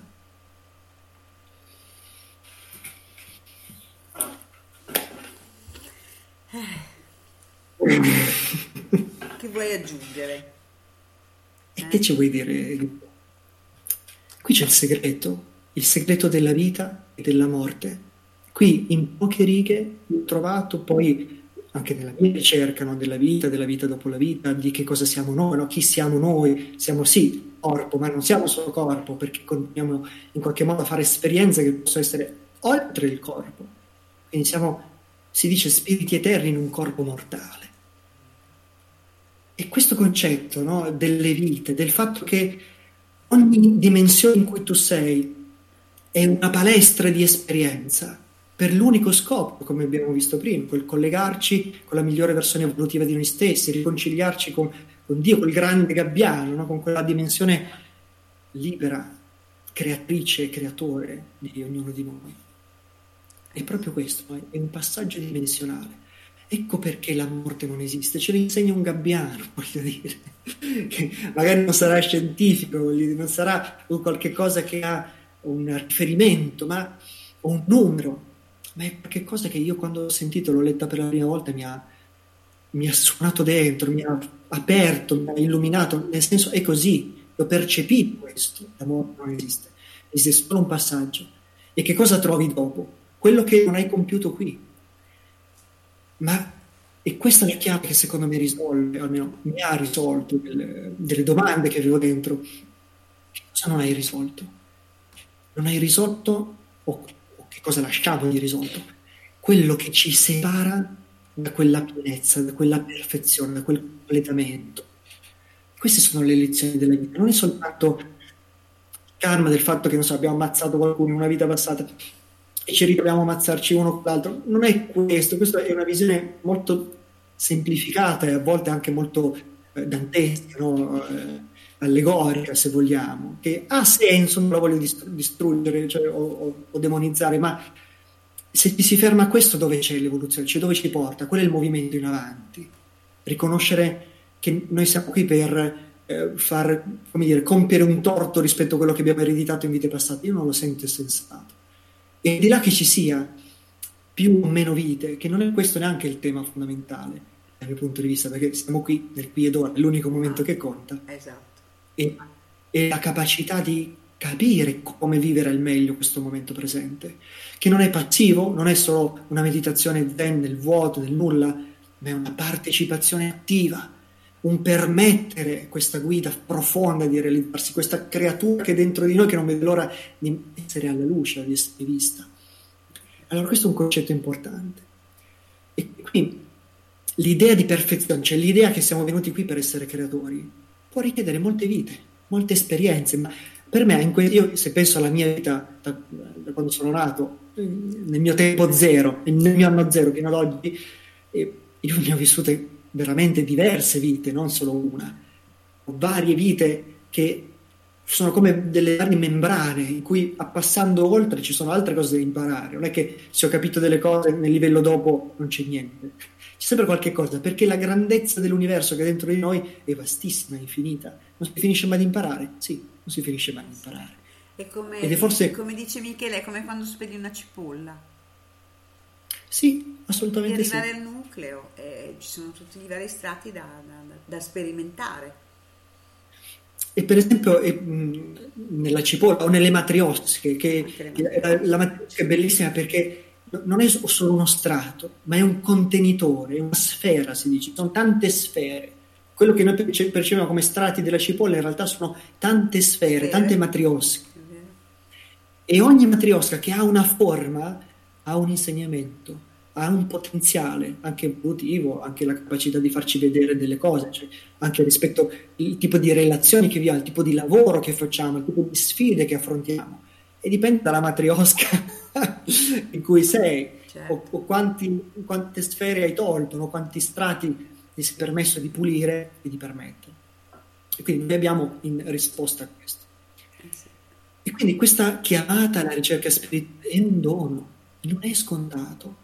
Non è che perché magari noi, io l'ho vissuto in spesa, non è che perché io ho avuto nella mia esperienza dei contatti, no, delle aperture, che allora tutti lo dovevano avere e quindi magari in giro condividevo, raccontavo, un po' come Jonathan all'inizio, che infatti poi è stato cacciato Ma prendevano per matto anche te? Eh sì, Eh, anche cioè, me, il formato no, ma insomma un po' fuori dalle righe. Eh sì. Della sì, sì, vabbè, per te è facile. Ma di che cosa ti sei fatto? Sì, qual è il tuo push? Ed è normale, ok? Ed è un dono, cioè arrivare a questa comprensione che siamo creature, cioè creatori oltre che creature, è un dono. E quando ce l'hai, quando hai la possibilità anche come questi incontri di sentire, di accendere dentro di te la, la- la lucerna no? Del- del- dell'illuminazione, del desiderio di realizzarti, allora ci vuole molta gratitudine, molta gratitudine. Questa è l'umiltà, non di dire "Ah, io so più figo, più bello perché so che ho aperto. No, no, anzi, sei quello che devi imparare ancora più di tutti, proprio perché hai aperto. E più sai, più responsabilità. Spider-Man lo dice meglio di me. Grande potere, grande responsabilità. Lo dice Spider-Man come grande. Beh, se lo dice Spider-Man. Eh, ah, perché ci puoi mettere. grande potere, grande responsabilità. E anche la chiamata spirituale, la chiamata al proprio cammino, a togliere questi strati e a far splendere la propria luce è un dono. E qui c'è un proverbio. I saggi imparano dalle avversità, gli sciocchi le ripetono. bella, bella. Quindi se vogliamo evitare di essere sciocchi è importante imparare dalle avversità, come quello che abbiamo visto prima, le lezioni della vita. ok? Cioè imparare, è importante imparare dalle lezioni della vita, pulendo, programmando e eh, permettendo. E poi c'è un'altra frase molto bella che mi piace di Martin Luther King Jr., che è questa. Qualunque sia il lavoro della tua vita, fallo bene. Fallo così bene che nessuno potrebbe farlo meglio. Un uomo a cui capita di fare lo spazzino dovrebbe spazzare le strade così come Michelangelo dipingeva, o Beethoven componeva, o Shakespeare scriveva poesie. dovrebbe spazzare le strade così bene da indurre tutti gli ospiti del cielo e della terra a fermarsi e dire: Qui ha vissuto un grande spazzino che faceva bene il suo lavoro. Eh, sì. Ma è quello che Com- dice anche Antonello Brunori, dice a me ha insegnato Andrea sul tema, fai quello che faresti anche gratis, volendoti bene col sorriso. Andrea sei tu, penso, no? Che gioia. Ok, e ora arriviamo a un altro pezzo bello importante della storia di, di Jonathan. Quindi abbiamo visto che il dono dell'essere creature, creatori oltre che creature, può richiedere molte vite, non è per tutti, è per molti, ma non è per tutti. E per ognuno ci vuole il suo tempo, il suo momento. ok? Quindi non va forzato eh, il percorso di un altro, della serie fatti gli affari tuoi, che agli affari degli altri ci pensano gli altri, ci pensa l'universo, no? ci pensa Dio. E ora, mentre è lì che impara no, e, e scopre, lui eh, vede in lontananza un gabbiano anziano, molto saggio. Vediamo che cosa succede a Jonathan mentre prosegue il suo racconto. Una sera, i gabbiani che non erano impegnati in prove di volo notturno se ne stavano insieme sulla spiaggia, ciascuno immerso nei propri pensieri. Jonathan, fattosi coraggio, si avvicinò al gabbiano anziano. Si diceva che costui fosse prossimo ormai a trasmigrare in un mondo più evoluto. Chang lo chiamò con un po' di titubanza. Il vecchio lo guardò affabilmente. Che c'è, figliuolo? La tarda età, anziché indebolirlo, gli aveva conferito maggior vigore. Volava meglio di qualsiasi altro ed era già padrone di esercizi di cui gli altri dello stormo conoscevano appena i rudimenti. Lang, questo mondo non è il paradiso, dico bene? L'anziano ebbe un sorriso nel terrore della luna. Non si finisce mai di imparare, Jonathan, disse. Ma allora, dopo qui, che cosa ci aspetta? Dove andremo? Un posto come il paradiso c'è o non c'è? No, Jonathan, un posto come quello no, non c'è. Il paradiso non è mica un luogo, non si trova né nello spazio e neanche nel tempo. Il paradiso è essere perfetti. Tacque un minuto e poi... Tu sei uno che vola velocissimo, non è vero? Mi, mi pare, sì, di andare forte, disse Jonathan, preso un po' alla sprovvista, ma fiero che l'anziano se ne fosse accorto. Raggiungerai il paradiso allora quando avrai raggiunto la velocità perfetta, che non significa mille miglia all'ora, né un milione di miglia, neanche vuol dire andare alla velocità della luce, perché qualsiasi numero vedi è un limite, mentre la perfezione non ha limiti. Velocità perfetta, figlio mio, vuol dire solo esserci, essere là. Senza alcun previso, Chan scomparve per riapparire in un batter d'occhio una ventina di metri di lì sulla riva del mare. E poi di nuovo sparì e si ritrovò nella stessa frazione di secondo accanto a Jonathan. Fare un giochetto, eh? disse. Jonathan era sbalordito, dimenticò di fare altre domande sul paradiso e chiese invece: Ma come ci riesci? Che effetto fai? Fin dove riesci ad arrivare? Puoi arrivare da qualsiasi parte, nello spazio e nel tempo, dovunque tu desideri, disse l'anziano. Io mi sono recato in ogni luogo possibile e immaginabile, in ogni dove e in ogni quando. Lanciò uno sguardo al mare e all'orizzonte. Buffo. Quei gabbiani che non hanno una meta ideale, che viaggiano solo per mangiare e viaggiare, non arrivano da nessuna parte e vanno piano. Quelli invece che aspirano alla perfezione, anche senza intraprendere alcun viaggio, arrivano dovunque e in un baleno. Ricordati, Jonathan, il paradiso non si trova né nello spazio né nel tempo, poiché lo spazio e il tempo sono privi di senso e di valore. Il paradiso è... Mi potresti insegnare a volare in quel modo? Jonathan fremeva tutto all'idea di una nuova vittoria sull'ignoto. Si intende, si intende, se desideri imparare. Oh sì, sì, lo desidero. Quando si comincia? Anche adesso, se ti va. Voglio imparare a volare in quel modo, disse. E una strana luce brillava negli occhi di Jonathan. Dimmi cosa devo fare. Allora Chan parlò con lentezza, fissando attentamente il suo giovane interlocutore.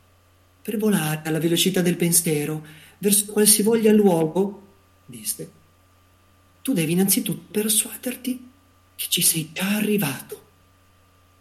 Il segreto, secondo Chang, stava tutto qui. Jonathan doveva smettere di considerare se stesso prigioniero di un corpo limitato, un corpo avente un'apertura di 110 cm, i cui itinerari potevano venire tracciati su una rotta nautica.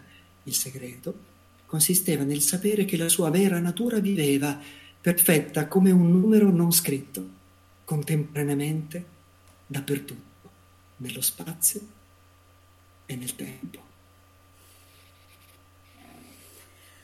Ah, che bello. Devo rileggermelo il libro, sai, mi stai ingolosendo di rileggerlo. Attiva. Eh sì, l'avrò letto due o tre volte, però adesso era tanto tempo che non lo leggevo. Bello, bello assai. Arrivano delle cose in più rispetto a ta- qualche anno fa, insomma, quando l'avevo letto. Ed è così, a mano a mano io l'ho visto nelle mie tappe, l'ho letto varie volte in varie tappe, ogni volta c'è qualcosa di più. Per questo ci tenevo di fare questo omaggio perché ogni volta che si riascolta e si ritrovano queste parole, eh, qualche cosa in più arriva, no? Qualche cosa in più. Anche adesso mentre lo stavo leggendo per voi ho, ci ho proprio sentito, caspita, pensa anche la fisica quantistica che dice che noi siamo, siamo vuoto. Alla fine, più vai dentro, più vai dentro, più vai dentro, più vai dentro, più trovi niente. siamo vuoti, no? Cioè, siamo spazio, ma siamo spazio che ha un ritmo, che ha una vibrazione, ed è quella vibrazione che fa precipitare, no? È la coscienza che l'osservatore che fa precipitare l'onda diventa particella. E, finché, e che cosa fa precipitare? Questo è molto bello, il piccolo io, cioè quello che ci siamo abituati, no? che abbiamo imparato dalla società. Si dice, c'è un racconto molto bello eh, che ho conosciuto di un, uno sciamano messicano. Mi ha raccontato questa cosa, che poi ho trovato anche scritta in eh, alcuni libri, di un ragazzo che viveva in questa tribù e lui amava molto le lucertole e nessuno gli aveva detto eh, che l'uomo non è come le lucertole, no? Cioè sono due cose diverse, ma lui all'epoca non lo sapeva, nessuno gliel'aveva detto. E succede che lui, in una battuta di caccia, perde una mano. Perde una mano. Ma lui, in qualche modo, nel tempo di qualche mese, gli è ricresciuta. E questo sciamano me lo raccontava e mi faceva vedere, mi, mi descrive, mi- mi- perché poi mi piaceva vedere le fonti, deve essere questo se lo potevi inventare, ho visto queste fonti e mi ha stupefatto di come noi siamo anche il risultato di ciò che portiamo dentro, no? di quello che crediamo vero. E se crediamo che noi siamo fatti così, carne e ossa, e non possiamo fare altro, questo è quello che creeremo. Perché il nostro essere creatore è viziato di questa consapevolezza. No? Per questo è importante imparare dalle lezioni ed espandere la, la nostra presenza, Togliere tutti tutti. i condizionamenti, fare la pulizia come dicevi, serve proprio a questo. pulisci, programma, permetti. ok? Poi non so se io sono in grado di fare una cosa del genere, ma il, solo fatto si dice che se uno di noi nell'umanità è in grado di fare una cosa, lo siamo in grado di fare tutti. Perché, e questo è anche il bello, noi non siamo qui per crescere solo per noi stessi. Noi lo facciamo perché il nostro esempio libera gli altri. Libera gli Se uno lo sa, lo facciamo per tutti. Quindi se uno è in grado di ricrescere un braccio, lo possiamo fare tutti. Possiamo accedere a quello stato di coscienza. Magari non sarà possibile, magari richiedere del tempo per noi, ma se qualcuno l'ha fatto, in qualche modo è il dono che ci ha dato e la possibilità di emulare, no? di portare quella consapevolezza nella nostra vita. Questo è affascinante come concetto. Anche solo come possibilità, al di là di farlo, la possibilità, la domanda, ma è possibile? E se fosse possibile, come cambierebbe la qualità della mia vita? Eh sì, d'altronde ci sono stati tanti casi di un arto ricresciuto, ma addirittura è stato, è stato mh, analizzato dalla- dalla- dalla- dall'Inquisizione all'epoca ehm, Certo. dell'arto ricresciuto di un, di un ragazzo. Oh, ma anche in tempi più recenti, che so, il dente è una persona anziana che è ricresciuto perché si è impegnata che voleva fargli crescere i denti. È un russo, eh, Petrov, Petrov. Eh sì, Allora questo, questo penso sia, insieme anche ad altri, insomma ho piacere di, condividermi, di condividervi altri contenuti su questo, Eh, proprio che Antonello Brunodi che scrive quindi la medicina è una interpretazione, è solo una finzione, un programma, cioè dentro noi non siamo anatomia? Diciamo che questo è il contrario di questo, nel senso noi siamo innanzitutto, come diceva Shakespeare, della stessa sostanza dei sogni.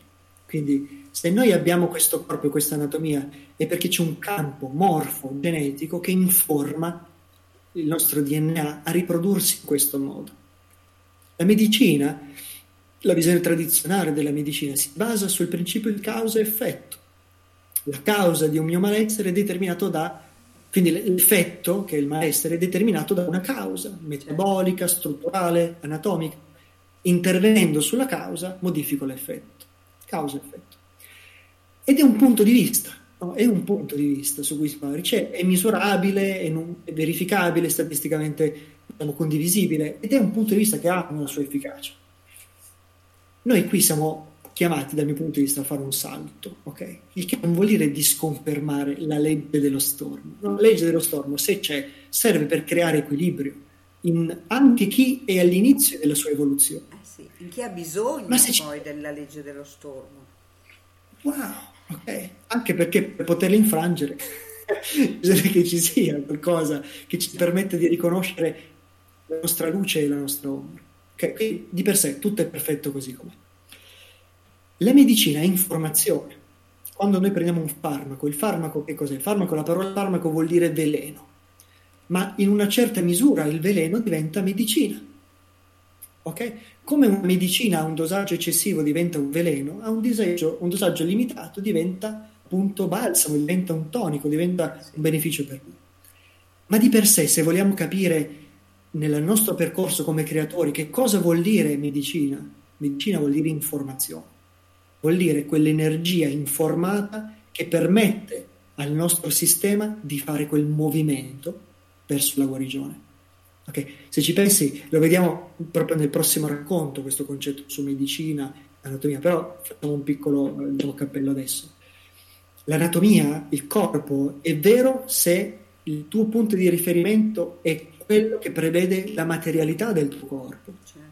E se Dio ti dicesse che possiedi attraversare le porte, però tu ci vai a sbattere, mi dice, ma Andrea, ma come? Mi hai detto che sono vuoto, posso attraversare? Sì, ma lo devi realizzare dentro di te. Cioè, io posso attraversare le porte, cioè, io ho conosciuto degli, dei santi, dei, dei maestri oggi in India che sciolgono la neve col proprio calore. Io ero tutto col cappotto intabarrato tutto estimese, questo in mutande che scioglieva la neve. In mutanda rispetto a me, perché sennò sarebbe stato ignudo. ok?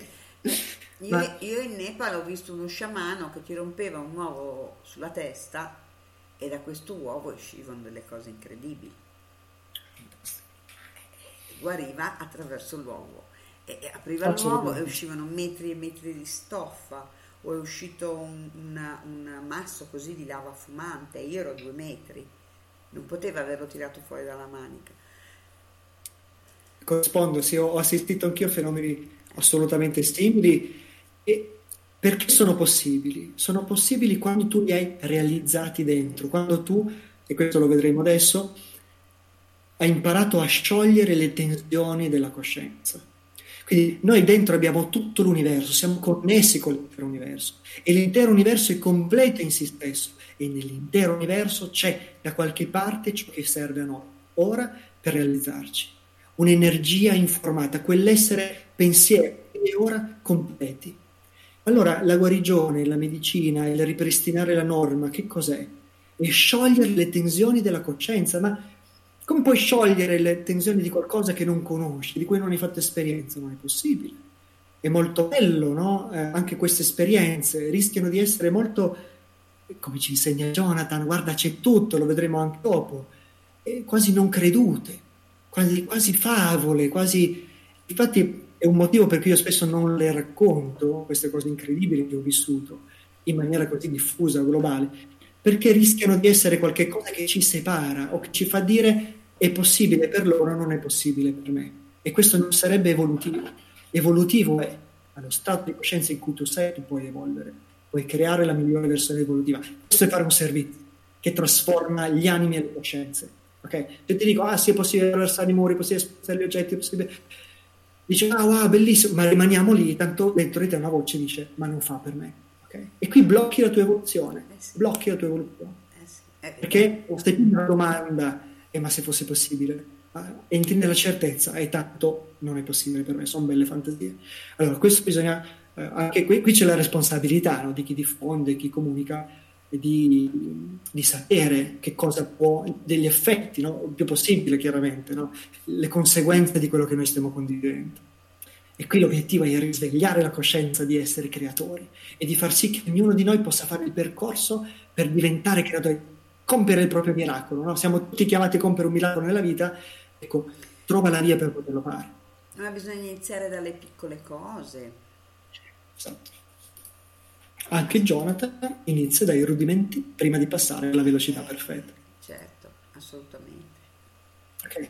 E quindi questo sciogliere le tensioni della coscienza, la velocità perfetta, il creare in maniera istantanea nella nostra realtà, questo è bellissimo, nasce da questi passaggi, no? il chiedere, il ricevere, perché a ogni nostra richiesta c'è un'immediata risposta. Quindi una volta che hai chiesto è importante metterti nella condizione di ricevere, stai aperto e poi permettere, che è l'atto attivo. Okay. Non basta chiedere e ricevere se non permetti, che tu puoi ricevere e stare nell'aspettativa e lamentarti, ma perché non ricevo? No, no, no, datti da fare, permetti, fai come nel curling, pulisci, fa sì che il tuo bolide eh, di energia spirituale si manifesti nella tua vita il più velocemente possibile, ma tocca a te permetterlo, spazzare la strada, pulire, programmare, permettere. Ok? Eh sì. E vediamo con Jonathan che cosa succede in, uh, andando avanti, no? andando, Quando è entrato uh, nell'era dell'acquario. Esatto, esatto. Vedi come c'è tutto dentro. In un racconto c'è l'evoluzione di un'intera generazione. Jonathan si applicò furiosamente giorno dopo giorno, da prima dell'alba a dopo la mezzanotte ma per quanti mai sforzi facesse non riusciva a spostarsi di un'unghia. Lascia perdere la fede, ripeteva sempre Chang. Non ti è mica servita la fede per volare, ti è bastato l'intelletto, capire la faccenda. E qui è la stessa cosa. Su, dai, riprova. Poi un giorno sulla spiaggia, occhi chiusi, concentrato in se stesso, Jonathan afferrò, in un baleno, quel che Chang voleva dire. Ma è vero! Io sono un gabbiano perfetto, senza limiti né limitazioni, e provò un grande brivido di gioia. Bravo, gli disse Chang, e il suo tono era di vittoria. Jonathan riaprì gli occhi. Si trovava l'anziano loro due, soli, da qualche altra parte. Erano su una spiaggia sconosciuta, c'erano alberi fin sulla riva del mare e due astri gemelli splendevano in cielo. Finalmente hai capito il principio, disse Chang. Anche se naturalmente la tua tecnica va alquanto dirozzata. Jonathan era scombussolato. Ma dove siamo? Tutto indifferente a quello strano paesaggio, l'anziano gli rispose in modo vago.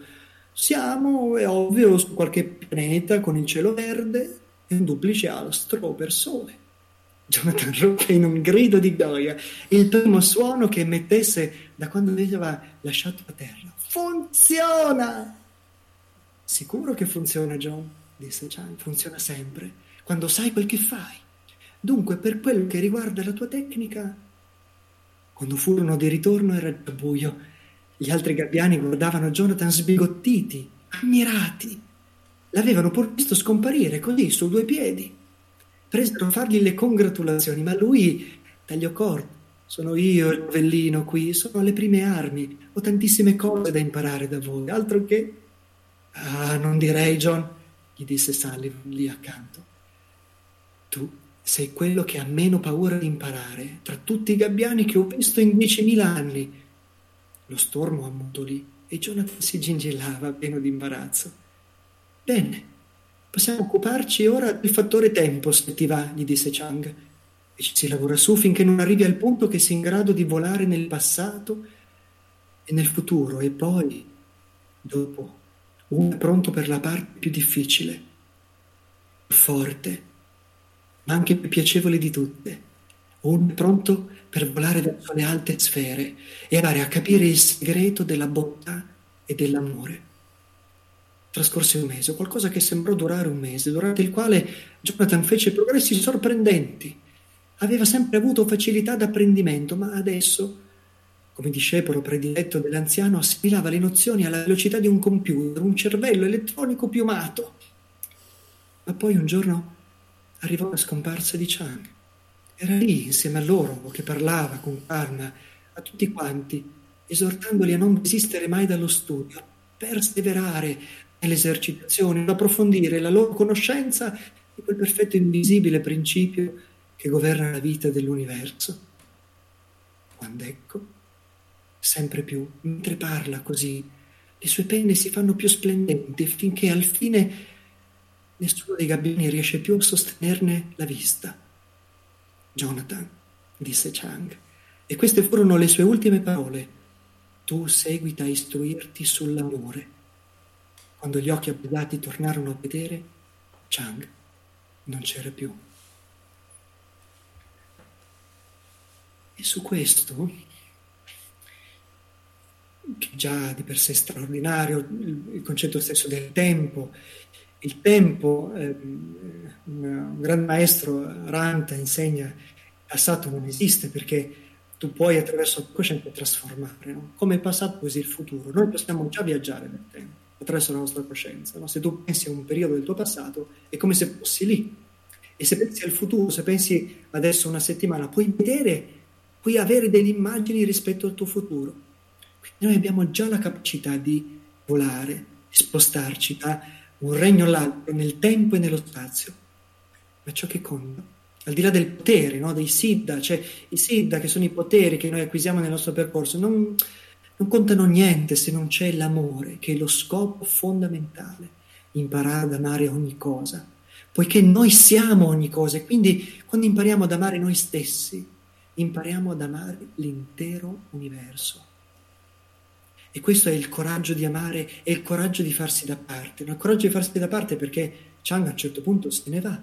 Ed è questo che permette a John di fare il passaggio, no? di crescere. A un certo punto, se tu hai sempre il maestro, sei sempre la stampella, come fai a crescere? Come fai ad evolvere?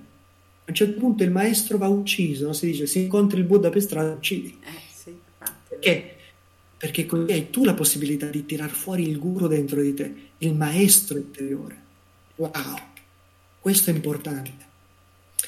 E poi, adesso vediamo, andando avanti, no? che è la chiamata a restituire.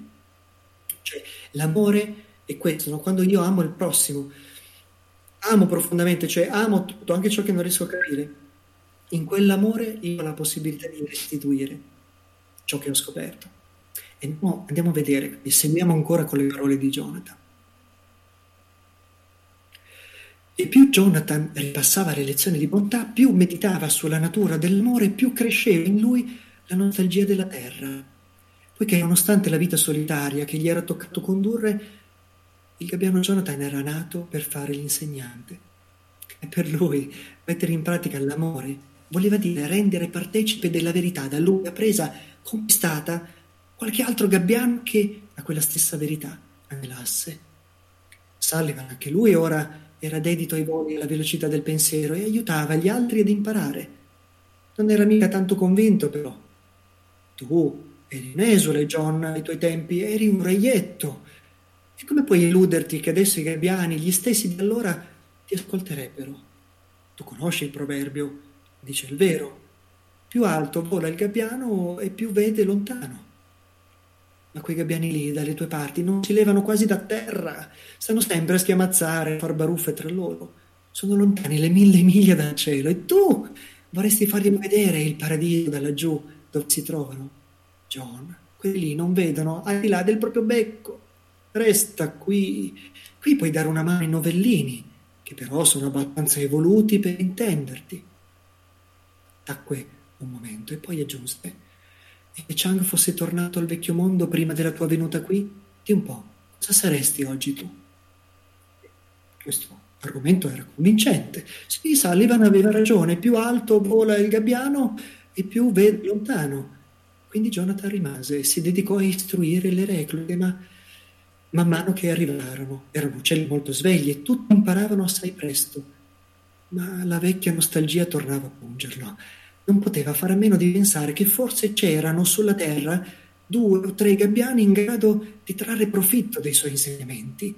Quanto più ne saprebbe a quest'ora lui se Chang gli fosse stato accanto nel suo esilio. Sally, devo tornare, disse infine. I tuoi allievi già te la cavano bene, ti aiuteranno loro a tirar su le nuove reclute. Sullivan sospirò, ma non discusse, disse soltanto sentirò la tua mancanza, Jonathan. Ma che dici mai, Sally? Vergogna! lo rimproverò Jonathan. Via, non dire sciocchezze, che cosa studiamo a fare tutto il giorno? Se la nostra amicizia dipendesse da cose come lo spazio e il tempo, allora, una volta superati spazio e tempo, noi avremmo anche distrutto questo nostro sodalizio, non ti pare? Ma se superi il tempo e lo spazio, non vi sarà nient'altro che l'adesso, il qui, il qui e l'adesso. E non si sa che in questo Hicket noi avremo l'occasione di vederci, eh? Ogni tanto. Il gabbiano Sullivan fu mosso a ridere suo malgrado. Che uccello matto che sei, sentona affettuoso. Semmai c'è uno che possa insegnargli a quei rasoterra laggiù a vedere lontano mille miglia questi e il gabbiano Jonathan Livingston. Abbassò gli occhi, contemplò la sabbia. Addio John, amico mio. Arrivederci, Sally. Ci rivedremo ancora. Detto questo, Jonathan si concentrò col pensiero per trasferirsi con esso su un'altra spiaggia in un altro tempo, laggiù, dove vola un grande storbo di gabbiani. Ormai sapeva bene di non essere di carne e ossa e penne, ma un'idea, senza limiti né limitazioni, una perfetta idea di libertà. Che Wow. bello, dai. Leggi ancora, dai, vai avanti. Sì, sì, assolutamente sì, sì, ne, ne ho ancora un paio che volevo leggere. Sì, va, io eh, volevo proprio omaggiarlo fino, al- fino in fondo, questo gabbiano, questa storia incredibile. Bellissima. Qui vedi rapidamente c'è il coraggio di amare e il coraggio di farsi da parte. Di nuovo, no? Il coraggio di amare non soltanto se stesso o le cose facili, no? È facile rimanere lì con le reclute, con chi già ti comprende ti ama, ma è più difficile farlo chi è distante da te, con quella parte di te dove però tu puoi portare un contributo. E quindi vedi anche il coraggio di farsi da parte per permettere magari a Sullivan di crescere, no? di svilupparsi. Questo è importante, no? permettere anche di completare. Andiamo avanti.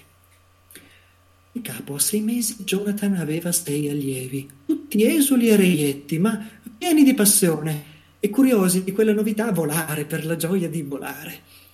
Tutti loro riuscivano meglio nella pratica però che non nella teoria, più resti a eseguire gli esercizi che ad afferrarne l'arcano perché celato in essi. Ciascuno di noi è in verità un'immagine del grande gabbiano, un'infinita idea di libertà, senza limiti. Spiegava loro Jonathan la sera sulla spiaggia. E il volo di precisione è un passo avanti verso l'espressione della nostra più vera natura. Noi dobbiamo lasciar perdere, scavalcare tutto ciò che ci limita. Ecco il perché di questi nostri esercizi di volo rallentato, volo veloce, volo acrobatico.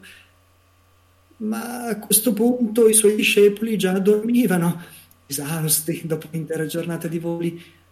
Essi amavano molto addestrarsi, godevano dell'ebbrezza dell'aria, avevano una sete di cose nuove che di lezione in lezione si faceva soltanto più forte.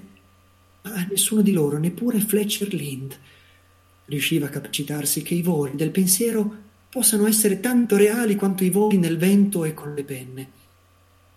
Il vostro corpo, dalla punta del becco alla coda, dall'una all'altra parte delle ali, diceva loro Jonathan ancora, non è altro che il vostro pensiero, una forma del vostro pensiero visibile, concreta. Spezzate le catene che imprigionano il pensiero e anche il vostro corpo sarà libero. Niente. Gli pareva una favola. Comunque lui esponesse il suo credo, allora faceva sempre l'effetto di una bella fiaba. E poi avevano il sonno arretrato.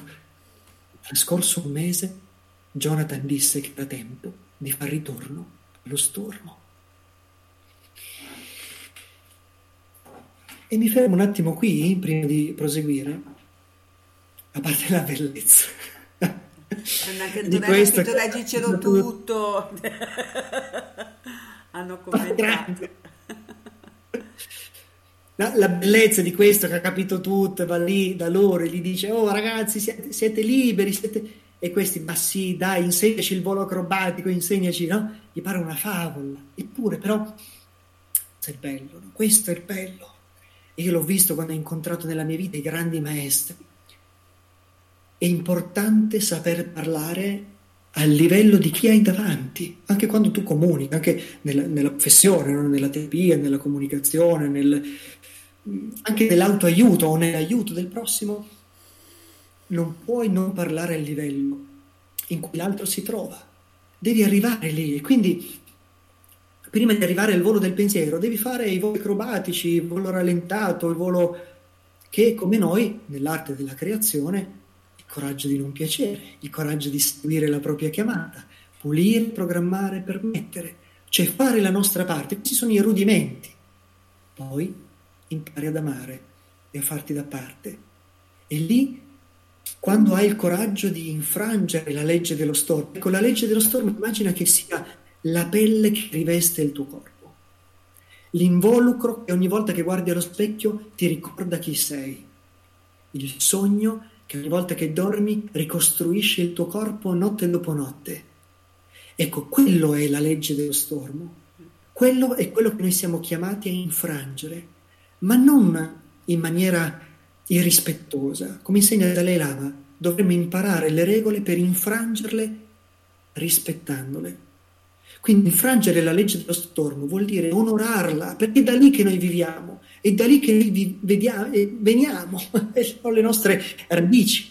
Le leggi dello stormo sono le programmazioni del piccolo io. E quindi è importante fare i conti con queste programmazioni, quelle parti di noi che pensano di sapere cosa è giusto per la nostra evoluzione, ma che magari non è totalmente. No? Ecco perché è importante stare nella domanda e avere il coraggio di osare. Andiamo avanti ancora un po' con Jonathan. Era trascorso un mese dal ritorno, quando il primo gabbiano dello stormo si decise a varcare il confine. Chiese che gli insegnassero a volare. Con quel gesto, Gabbian Terence Lowell si poneva al di fuori della legge e riceveva il marchio di reietto. Ma ora Jonathan aveva otto discepoli. La notte successiva a farsi avanti fu Gabbian Dirk Maynard, barcollando e strascicando un'ala sulla sabbia. Si gettò ai piedi di Jonathan. Aiutami! gli disse, molto calmo, con quel tono che è tipico dei moribondi. Desidero volare più di qualunque altra cosa al mondo. "Eh, Vieni con noi allora, disse Jonathan. Sollevati, dai, dal suolo insieme a me e cominciamo quando ti pare. No, no, non capisci, la mia ala, io non riesco a muoverla. Maynard, tu sei libero di essere te stesso, questa è la libertà che hai, adesso, qui, e nulla può essere d'ostacolo. Questa è la legge del grande gabbiano, la legge che è. Intendi dire che posso volare? Dico che tu sei libero. Allora semplicemente Kirk Maynard allargò le ali, così senza il minimo sforzo, e si levò nel cielo oscuro della notte. Lo stormo fu destato di soprassalto dalle sue grida, gridava a scorciatola da un'altezza di più di cento metri, so volare! Ehi, so volare! Ma al levar del sole erano circa mille uccelli che si accalcavano intorno alla cerchia degli allievi per guardare Kirk Maynard curiosi. Non gliene importava d'essere notati, ascoltavano il gabbiano Jonathan e cercavano tutti di capirlo. Lui parlava di cose molto semplici. Diceva che è giusto che un gabbiano voli, essendo nato per la sua libertà. Poi, eh, superstizioni, e che il suo dovere è lasciar perdere e cava- scavalcare tutto ciò che intralcia, che si oppone alla sua libertà. Vuoi anche antiche abitudini, superstizioni, appunto. Vuoi qualsiasi altra forma di schiavitù. Sorse una voce dalla moltitudine. Scavalcare anche la legge dello stormo? L'unica vera legge è quella che conduce alla libertà, disse Jonathan. Altra legge non c'è. E tu pensi che saremo buoni di volare uguale a te? Si invò un'altra voce. Tu sei fuori del comune e c'hai doti divine. Mica sei un uccello compagno a noi. Fletcher allora e Lowell, o se no, prendici a Stroll, guarda giù di lì. Anche loro sono fuori del comune e hanno doti divine secondo te? L'unica differenza, credi a me, è che loro hanno compreso ciò che veramente sono e ora tendono a metterlo in pratica. Hanno cominciato ad adeguarsi a se stessi. Gli allievi, tranne Fletcher, si innervosirono, messi a disagio. Non si erano resi conto che era quello che stavano facendo. Vanno dicendo, quelli dello Storm, disse Fletcher a Jonathan un giorno, dopo le prove di velocità, che tu, se non sei il figlio del grande gabbiano in persona, allora sei un par di mille anni in anticipo sul tempo. Jonathan sospirò. Si corre sempre il rischio di venire fraintesi, pensò. O ti danno del demonio o ti chiamano Dio. E tu, Fletcher, ne pensi? Ti pare che siamo in anticipo sul nostro tempo? Un lungo silenzio. Beh, direi che questo modo di volare può benissimo essere cosa dei tempi nostri, bastava che qualcuno si desse la briga di scoprirlo. Voglio dire, non è cosa che ha a che fare col tempo. In anticipo saremmo ima- semmai sul costume, sulle usanze. Più evoluti degli altri gabbiani saremmo. Hm, è qualcosa, disse Jonathan, girando per planare. Molto meglio che trovarci in anticipo sul nostro tempo. E anche su questo, prima di andare sul gran finale, c'è una cosa che ritorna no? anche sul concetto di guarigione. Mi è venuta in mente molto la figura cristica, no? C'è una grande simbologia, la metafora, no? il figlio del grande gabbiano, chi eh, è? Il figlio del grande gabbiano. Siamo tutti figli del grande gabbiano. Fantastico. Dice, è vero. È vero, è vero. E c'è questa, eh, questo aspetto no? di quando Gesù guarisce il paralitico. Se ci pensi, chiede al paralitico qualcosa di assurdo, no? come Jonathan chiede a Maynard che ha la letta corta, una cosa impossibile. Che cosa gli dice? Gesù dice al paralitico, alzati e cammina. A uno che fino a quel momento non poteva né alzarsi né camminare. Gli chiede qualche cosa di assurdo, come Jonathan a Maynard dice, alzati e vola. E perché questa cosa è possibile? No? Lo dicevamo proprio all'inizio, la guarigione, la realizzazione, il cambiamento implica un movimento, un movimento in avanti e la guarigione, in questo caso anche la figura di Gesù verso il paralitico, induce un movimento, un movimento che appare impossibile.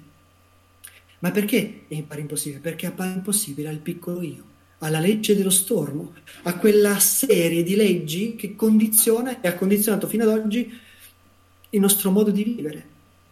Il grande gabbiano che cosa ci insegna? Che noi siamo molto di più di quello che pensiamo di essere. Siamo molto più grandi e potenti, questo lo dice anche Winnie the Pooh. Eh sì. Altro. Anche Winnie the Pooh è importantissimo. Eh. C'è un'autorità importante. Ed è proprio questo, cioè di andare oltre noi stessi, con quel movimento, guardare in faccia le nostre paure, avere il coraggio di attraversare quella nube per andare verso quel potenziale infinito che noi siamo tutti destinati a realizzare. Ma per fare questo, quindi non è che andiamo come Don Chisciotte contro i mulini a vento, è importante risvegliare la coscienza, cioè sentire queste cose che abbiamo visto non come favole, non come fantasie, ma come un'esperienza che possiamo dire nostra. Allora risvegliare quella coscienza ci permette anche di innescarne i poteri, gli effetti e le conseguenze. Come moto interiore proprio. Assolutamente sì. E qui c'è un'altra piccola metafora, poi andiamo in finale, leggiamo l'ultimo pezzo di Jonathan, andiamo a, a mettere insieme tutti i pezzi, no? tutte le, le, quattro iniziazioni, le tre P che abbiamo visto, no? pulisci, piano, permetti, che è questo. Nelle scienze induiste, che ho studiato per tantissimi anni, che ho, ho proprio meditato e ascoltato, c'è la figura di Shiva, Vishnu e Brahma, sì.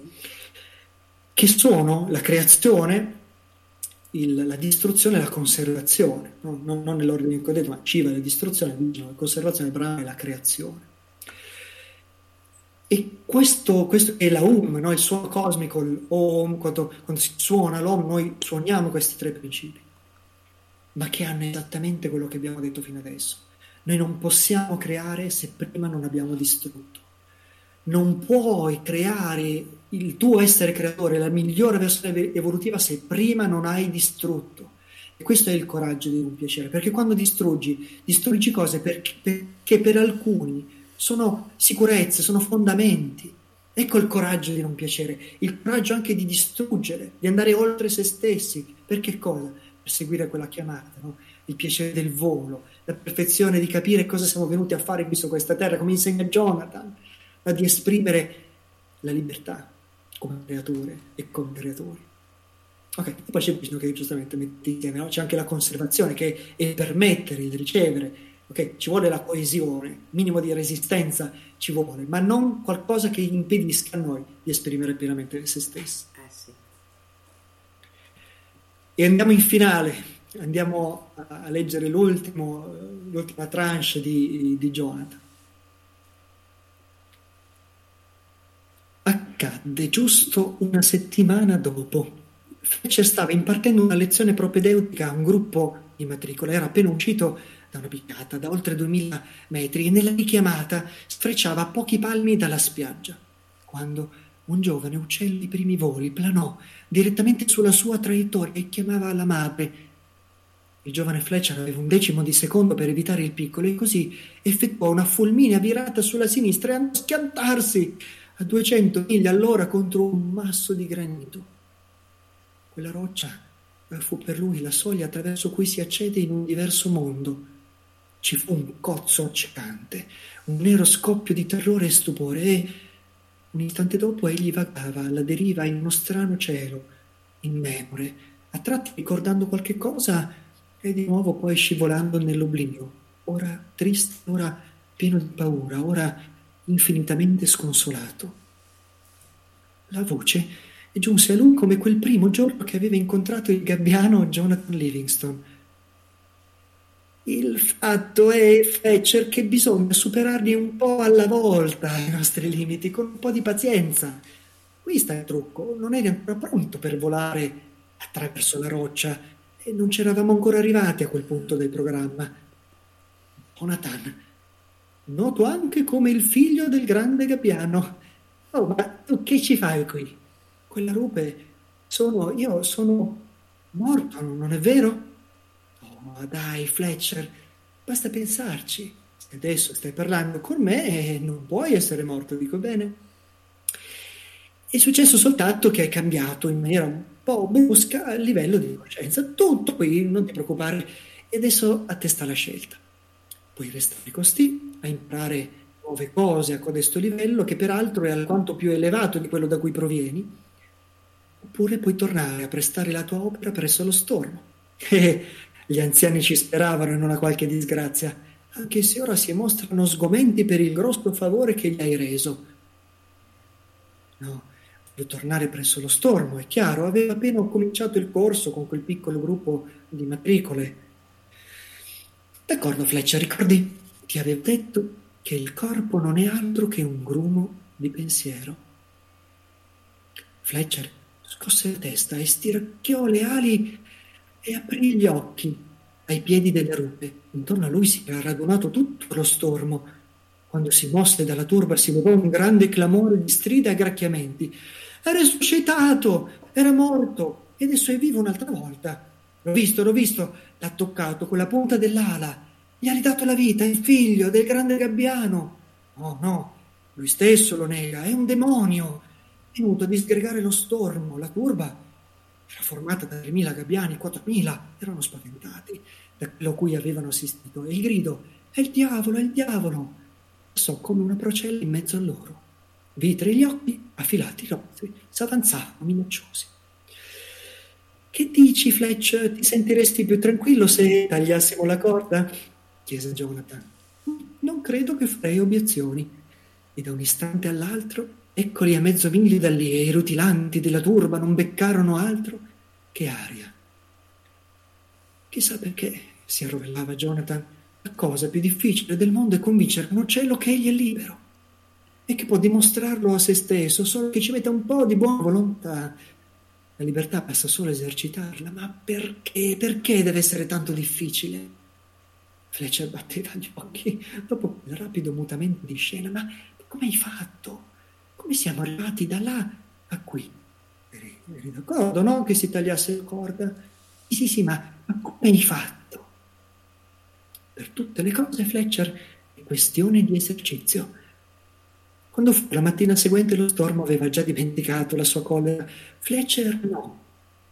Ti ricordi che una volta mi dicesti tu, eh, Jonathan, che bisogna voler bene allo stormo, perdonarli, tornare tra loro e aiutarli a capire, imparare. Eh, certo. Ma di un po', come fai ad amare una tale marmaglia di uccelli che ha tentato addirittura ad ammazzarti? Dai, Flash, non è mica per questo che li ami. È chiaro che non ami la cattiveria e l'odio, questo no. Ma bisogna esercitarsi a discernere il vero gabbiano, a vedere la bontà che c'è in ognuno e ad aiutarli a scoprirla da se stessi, in se stessi. È questo che io intendo per amore. E ci provi anche gusto, sai, una volta afferrato lo spirito del gioco. Ma io, John, sono un semplice gabbiano, mentre tu... Sì, sì, sei l'unico figlio del grande gabbiano, vuoi dire? Jonathan sospirò e quasi guardò all'orizzonte. Tu non hai più bisogno di me. Devi solo seguitare a conoscere meglio te stesso, ogni giorno un pochino di più, trovare il vero gabbiano Fletcher Lind. È lui il tuo maestro, è lui che tu devi capire, è in lui che tu devi esercitarti a essere lui. Di lì a poco il corpo di Jonathan prese a tremolare nell'aria come una lingua di fuoco e farsi trasparente. Fa che non si spargano sciocche dicerie sul mio conto e fa sì che non mi trasformino in un dio. Intesi, Fletch? Sono solo un gabbiano. Mi piace volare. Jonathan! Povero Fletch, non dar retta ai tuoi occhi e non credere a quello che vedi. Gli occhi vedono solo ciò che è limitato. Guarda, guarda col tuo intelletto e scopri quello che conosci già. Imparerai allora come si vola. Il tremulo barlume si spense del tutto. Il gabbiano Jonathan era svanito nell'aria, nell'impalpabile aria. Di lì a poco, fattosi forza, Fletcher Lynn si levò in volo e incontrò un gruppo di nuovi adepti, ansiosi di ricevere la loro prima lezione. Innanzitutto, incominciò piuttosto breve, vi dovete rendere conto che un gabbiano è fatto a immagine del grande gabbiano un'infinita idea di libertà senza limite alcuno del vostro corpo, da una punta dell'ala a quell'altra, altro non è che un grumo di pensiero. I giovani gabbiani lo guardavano stupiti e un po' canzonatori. Ehi, ehi, ehi, pensavano. È così che tu ci insegni la gran volta? Fletcher sospirò e ricominciò da capo. Mm, dunque, egli scrutò con occhio critico. Allora cominceremo il volo orizzontale. E mentre, mentre pronunciava quelle parole si rese conto così d'un tratto che il suo amico non era più divino di quanto lui stesso, Fletcher, non fosse. Senza limiti, eh, Jonathan? pensò. E va bene. Giorno verrà che ti incomparirò davanti all'improvviso, io, sulla spiaggia, per insegnarti una cosetta o due in materia di volo, amico mio e quantunque cercasse di mostrarsi tutto serio e severo ai suoi allievi, il gabbiano Fletcher a un tratto per un attimo li vide come veramente erano e sorrise. Non soltanto gli piacevano, li amava. Quello che vide era molto bello. Nessun limite, Jonathan, pensò e sorrideva. Era come l'inizio di una gara. Aveva cominciato a imparare. Grazie, che bello, grazie, grazie, grazie, grazie, bellissimo, bellissimo veramente. Grazie Jonathan. Uh, volevo anch'io. Meraviglia, meraviglia, meraviglia. È sempre molto commovente. Apre proprio il cuore, Sì. apre il cuore. Che meraviglia che sei, ha scritto Micol. Questo è la meraviglia che vedi riflessa, è la tua È meraviglia. la tua meraviglia, è vero, è vero, è proprio così. E questo ho avuto l'onore di viverlo con dei maestri, de- con delle esperienze nella mia vita, qualcuno che veramente mi ha insegnato a vedere, a, ve- a vedere quello che la realtà è davvero, cioè amore, bellezza, en- energie, ma non sono parole, capito? Non sono... È difficile da dirlo, no? È, è proprio un'esperienza che mi trabocca dentro, no? In questo momento. Lo, lo- lo dice meglio Jonathan, ecco, per questo le sue parole per me sono molto, molto vive, no? molto forti. È vero. E quel di conoscersi senza limiti e che siamo tutti noi. Ci deve essere una lacrima sulla lente. E Infatti c'è Florea Miela che ha scritto grazie, è stato meraviglioso e commovente. Eh. Ma Grazie. signor Bertocchi ha mai fatto degli incontri dal vivo? chiede Aristotele Noè. A parte il fatto che lui è tutto Certo. a est e tu sei tutto a sud, Aristotele. Online. Eh, Aristotele in Sicilia. Aristotele Noè, pensa che bellissimo nome. Fa- Faccio sì, incontri, lavori, seminari dal vivo. Adesso in questo periodo strano lavoro molto con, con la mia Academy, l'Academy di Zero Guru, dove mensilmente tengo delle lezioni su tutto quello che è il percorso di risveglio, di creazione. Cioè mettiamo in pratica Jonathan Livingston, In fondamentalmente. pratica sì, proprio. Nutrimento per l'anima, grazie, hanno scritto in web radio. Bellissimo, La grazie. Sonia grazie ha scritto così. Allora, io qui adesso nella chat rimetto quello che ho messo prima, dove trovate riferimenti di eh, Andrea, dove c'è anche il, il libro, no? Mi pare che è scritto anche, sì. Sì, proprio su questo. Ah, manca un pezzo, ho preso solo un pezzo. Oh, E tra l'altro, mentre condividi questo, la cosa che più mi commuove è proprio questo, questo messaggio, no? che poi nel libro anche lì è traboccato, questo concetto che non c'è un guru là fuori, c'è il guru dentro di te e che tu puoi veramente attraverso il, tuo percorso di sviluppo, la tua chiamata, nel coraggio di non piacere, il coraggio di cogliere la chiamata, amare e poi alla fine permettere, quindi farti da parte, scoprire questa voce questa guida interiore, questa, questa sorgente, che non è la voce della mente, proprio qualcosa di molto concreto, molto profondo, molto reale dentro di sé. E quello che fa Jonathan è proprio questo, cioè lui si fa da parte per permettere all'altro di far emergere il proprio guru interiore. Lui dice non hai bisogno di me.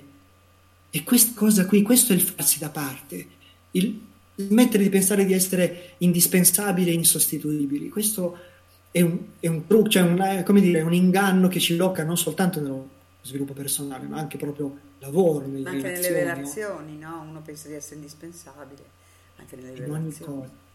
In ogni cosa. Il- questo è il più grande coraggio, forse l'iniziazione più potente, no? E lasciare andare l'ego, anche Shakyamuni quando diventa Buddha, l'ultimo, l'ultima tentazione è il potere, no? L'ego che dice ah ti darò tutto e tu cosa dici? E tu gli dici no, perché hai compreso la vera natura di ciò che sei. Non sei dualità, in cui della dualità ti fa gola il potere, la fame, la ricchezza. Quando trascendi la dualità e noi siamo qui per fare questo processo, lì eh, non ci sono limiti, non ci sono appigli, capito? Sei tutto, puoi spostarti nello spazio nel tempo, diventi il grande gabbiano, diventi un- una figura, cioè, diventi un realizzato, no? realizzato in completo, ecco, la parola giusta è completo. Verissimo. Meraviglia Andrea, grazie caro, grazie, che bella serata abbiamo passato, grazie, grazie, E grazie. Giona, confido di aver onorato il mio caro amico Gabbiano. Sì, fantastico, fantastico Jonathan. No, no, lo rileggerò tutto, lo rileggerò il libro, C'è tanto, c'è tanto, ha veramente tantissime letture. È proprio la storia di un viaggio di risveglio, no? Dai- dagli inizi, dal diventare propri, realizzati e poi l'insegnamento, cioè il restituire. È importante, importante restituire. Io quando sono stato in India ho vissuto delle esperienze, io lì proprio ho sentito che potevo veramente rimanere lì tutta la vita a godere nell'ebbrezza dell'illuminazione, ma non sarebbe servito nulla se poi io questo non l'avessi restituito al mondo. Questa è stata la cosa che io, meditando in quella grotta, ho avuto proprio la forte chiamata interiore, cioè va condiviso, cioè è, è inutile che resti solo per sé, no? È, è, il motivo per cui ho scritto questo libro, cioè proprio nel dare tutto. E quei libri che ti dicono solo dei pezzi bocconi, poi devi pagare altro per avere, a me non è mai piaciuto. No? A me piace Certo. sempre dare, dare di più. Anche in questi incontri vi, vi tengo fino allo sfinimento, però, però lo faccio con amore. Ma si sente, si sente, ma eh, è stata, ma tutte le serate passate con te sono state veramente meravigliose, assolutamente. Tra l'altro eh, io saluto chi ci ha seguito stasera, ma saluto anche chi ci seguirà in podcast, sia su Spreaker, Web Radio Visione Chimica, su Facebook, su Spotify e poi ovviamente questo video lo metterò anche sul canale YouTube perché mi, anche lì almeno chissà che qualche gabbiano non lo veda. Eh, cerchiamo di raccattare un po' di gabbiani buoni, quelli che sono pronti a imparare. Vedi che anche questa è la metafora, no? Cioè noi non dobbiamo parlare a tutti, ma quelli che sono pronti a ricevere il, il messaggio. E ci sarà sempre qualcuno che ti lancerà le pietre. Oh, quella canzone di Antoine, riascoltatela, no? Qualunque cosa fai, qualcuno ti lancerà le pietre. Cioè, c'è poco a fare. E noi ci costruiremo la casa con le pietre. Bellissima Patrizia. Eh, eh, sì, eh. lei sai, lei ha i capelli bianchi. io, eh. Io comincio. Tu cominci. Bene Andrea, io ti ringrazio tantissimo. Magari se hai tempo domani dai un'occhiata ai commenti, perché ce ne sono alcuni carini e non li ho letti tutti perché sennò facciamo tardi, quasi mezzanotte. Certo, assolutamente sì. Poi mi sono immerso un po' nella lettura, poi eh, mi ha preso, no, come si dice, Certo. Sì, sì, la, la trance da, da condivisione. Ma va bene così, io difatti non li ho letti, e lo dico anche a chi ha scritto, perché era brutto interrompere, no? Perché ormai era- eravamo in un flusso e, e qualsiasi commento poteva portare delle variazioni, per cui ho lasciato il flusso così com'era. eh. grazie ancora Andrea, grazie a tutti, a tutti quelli che ci hanno seguito, un abbraccio Grazie. E ci- noi ci vediamo domani sera con Dimitri Koreshkov. Ciao a tutti, buonanotte.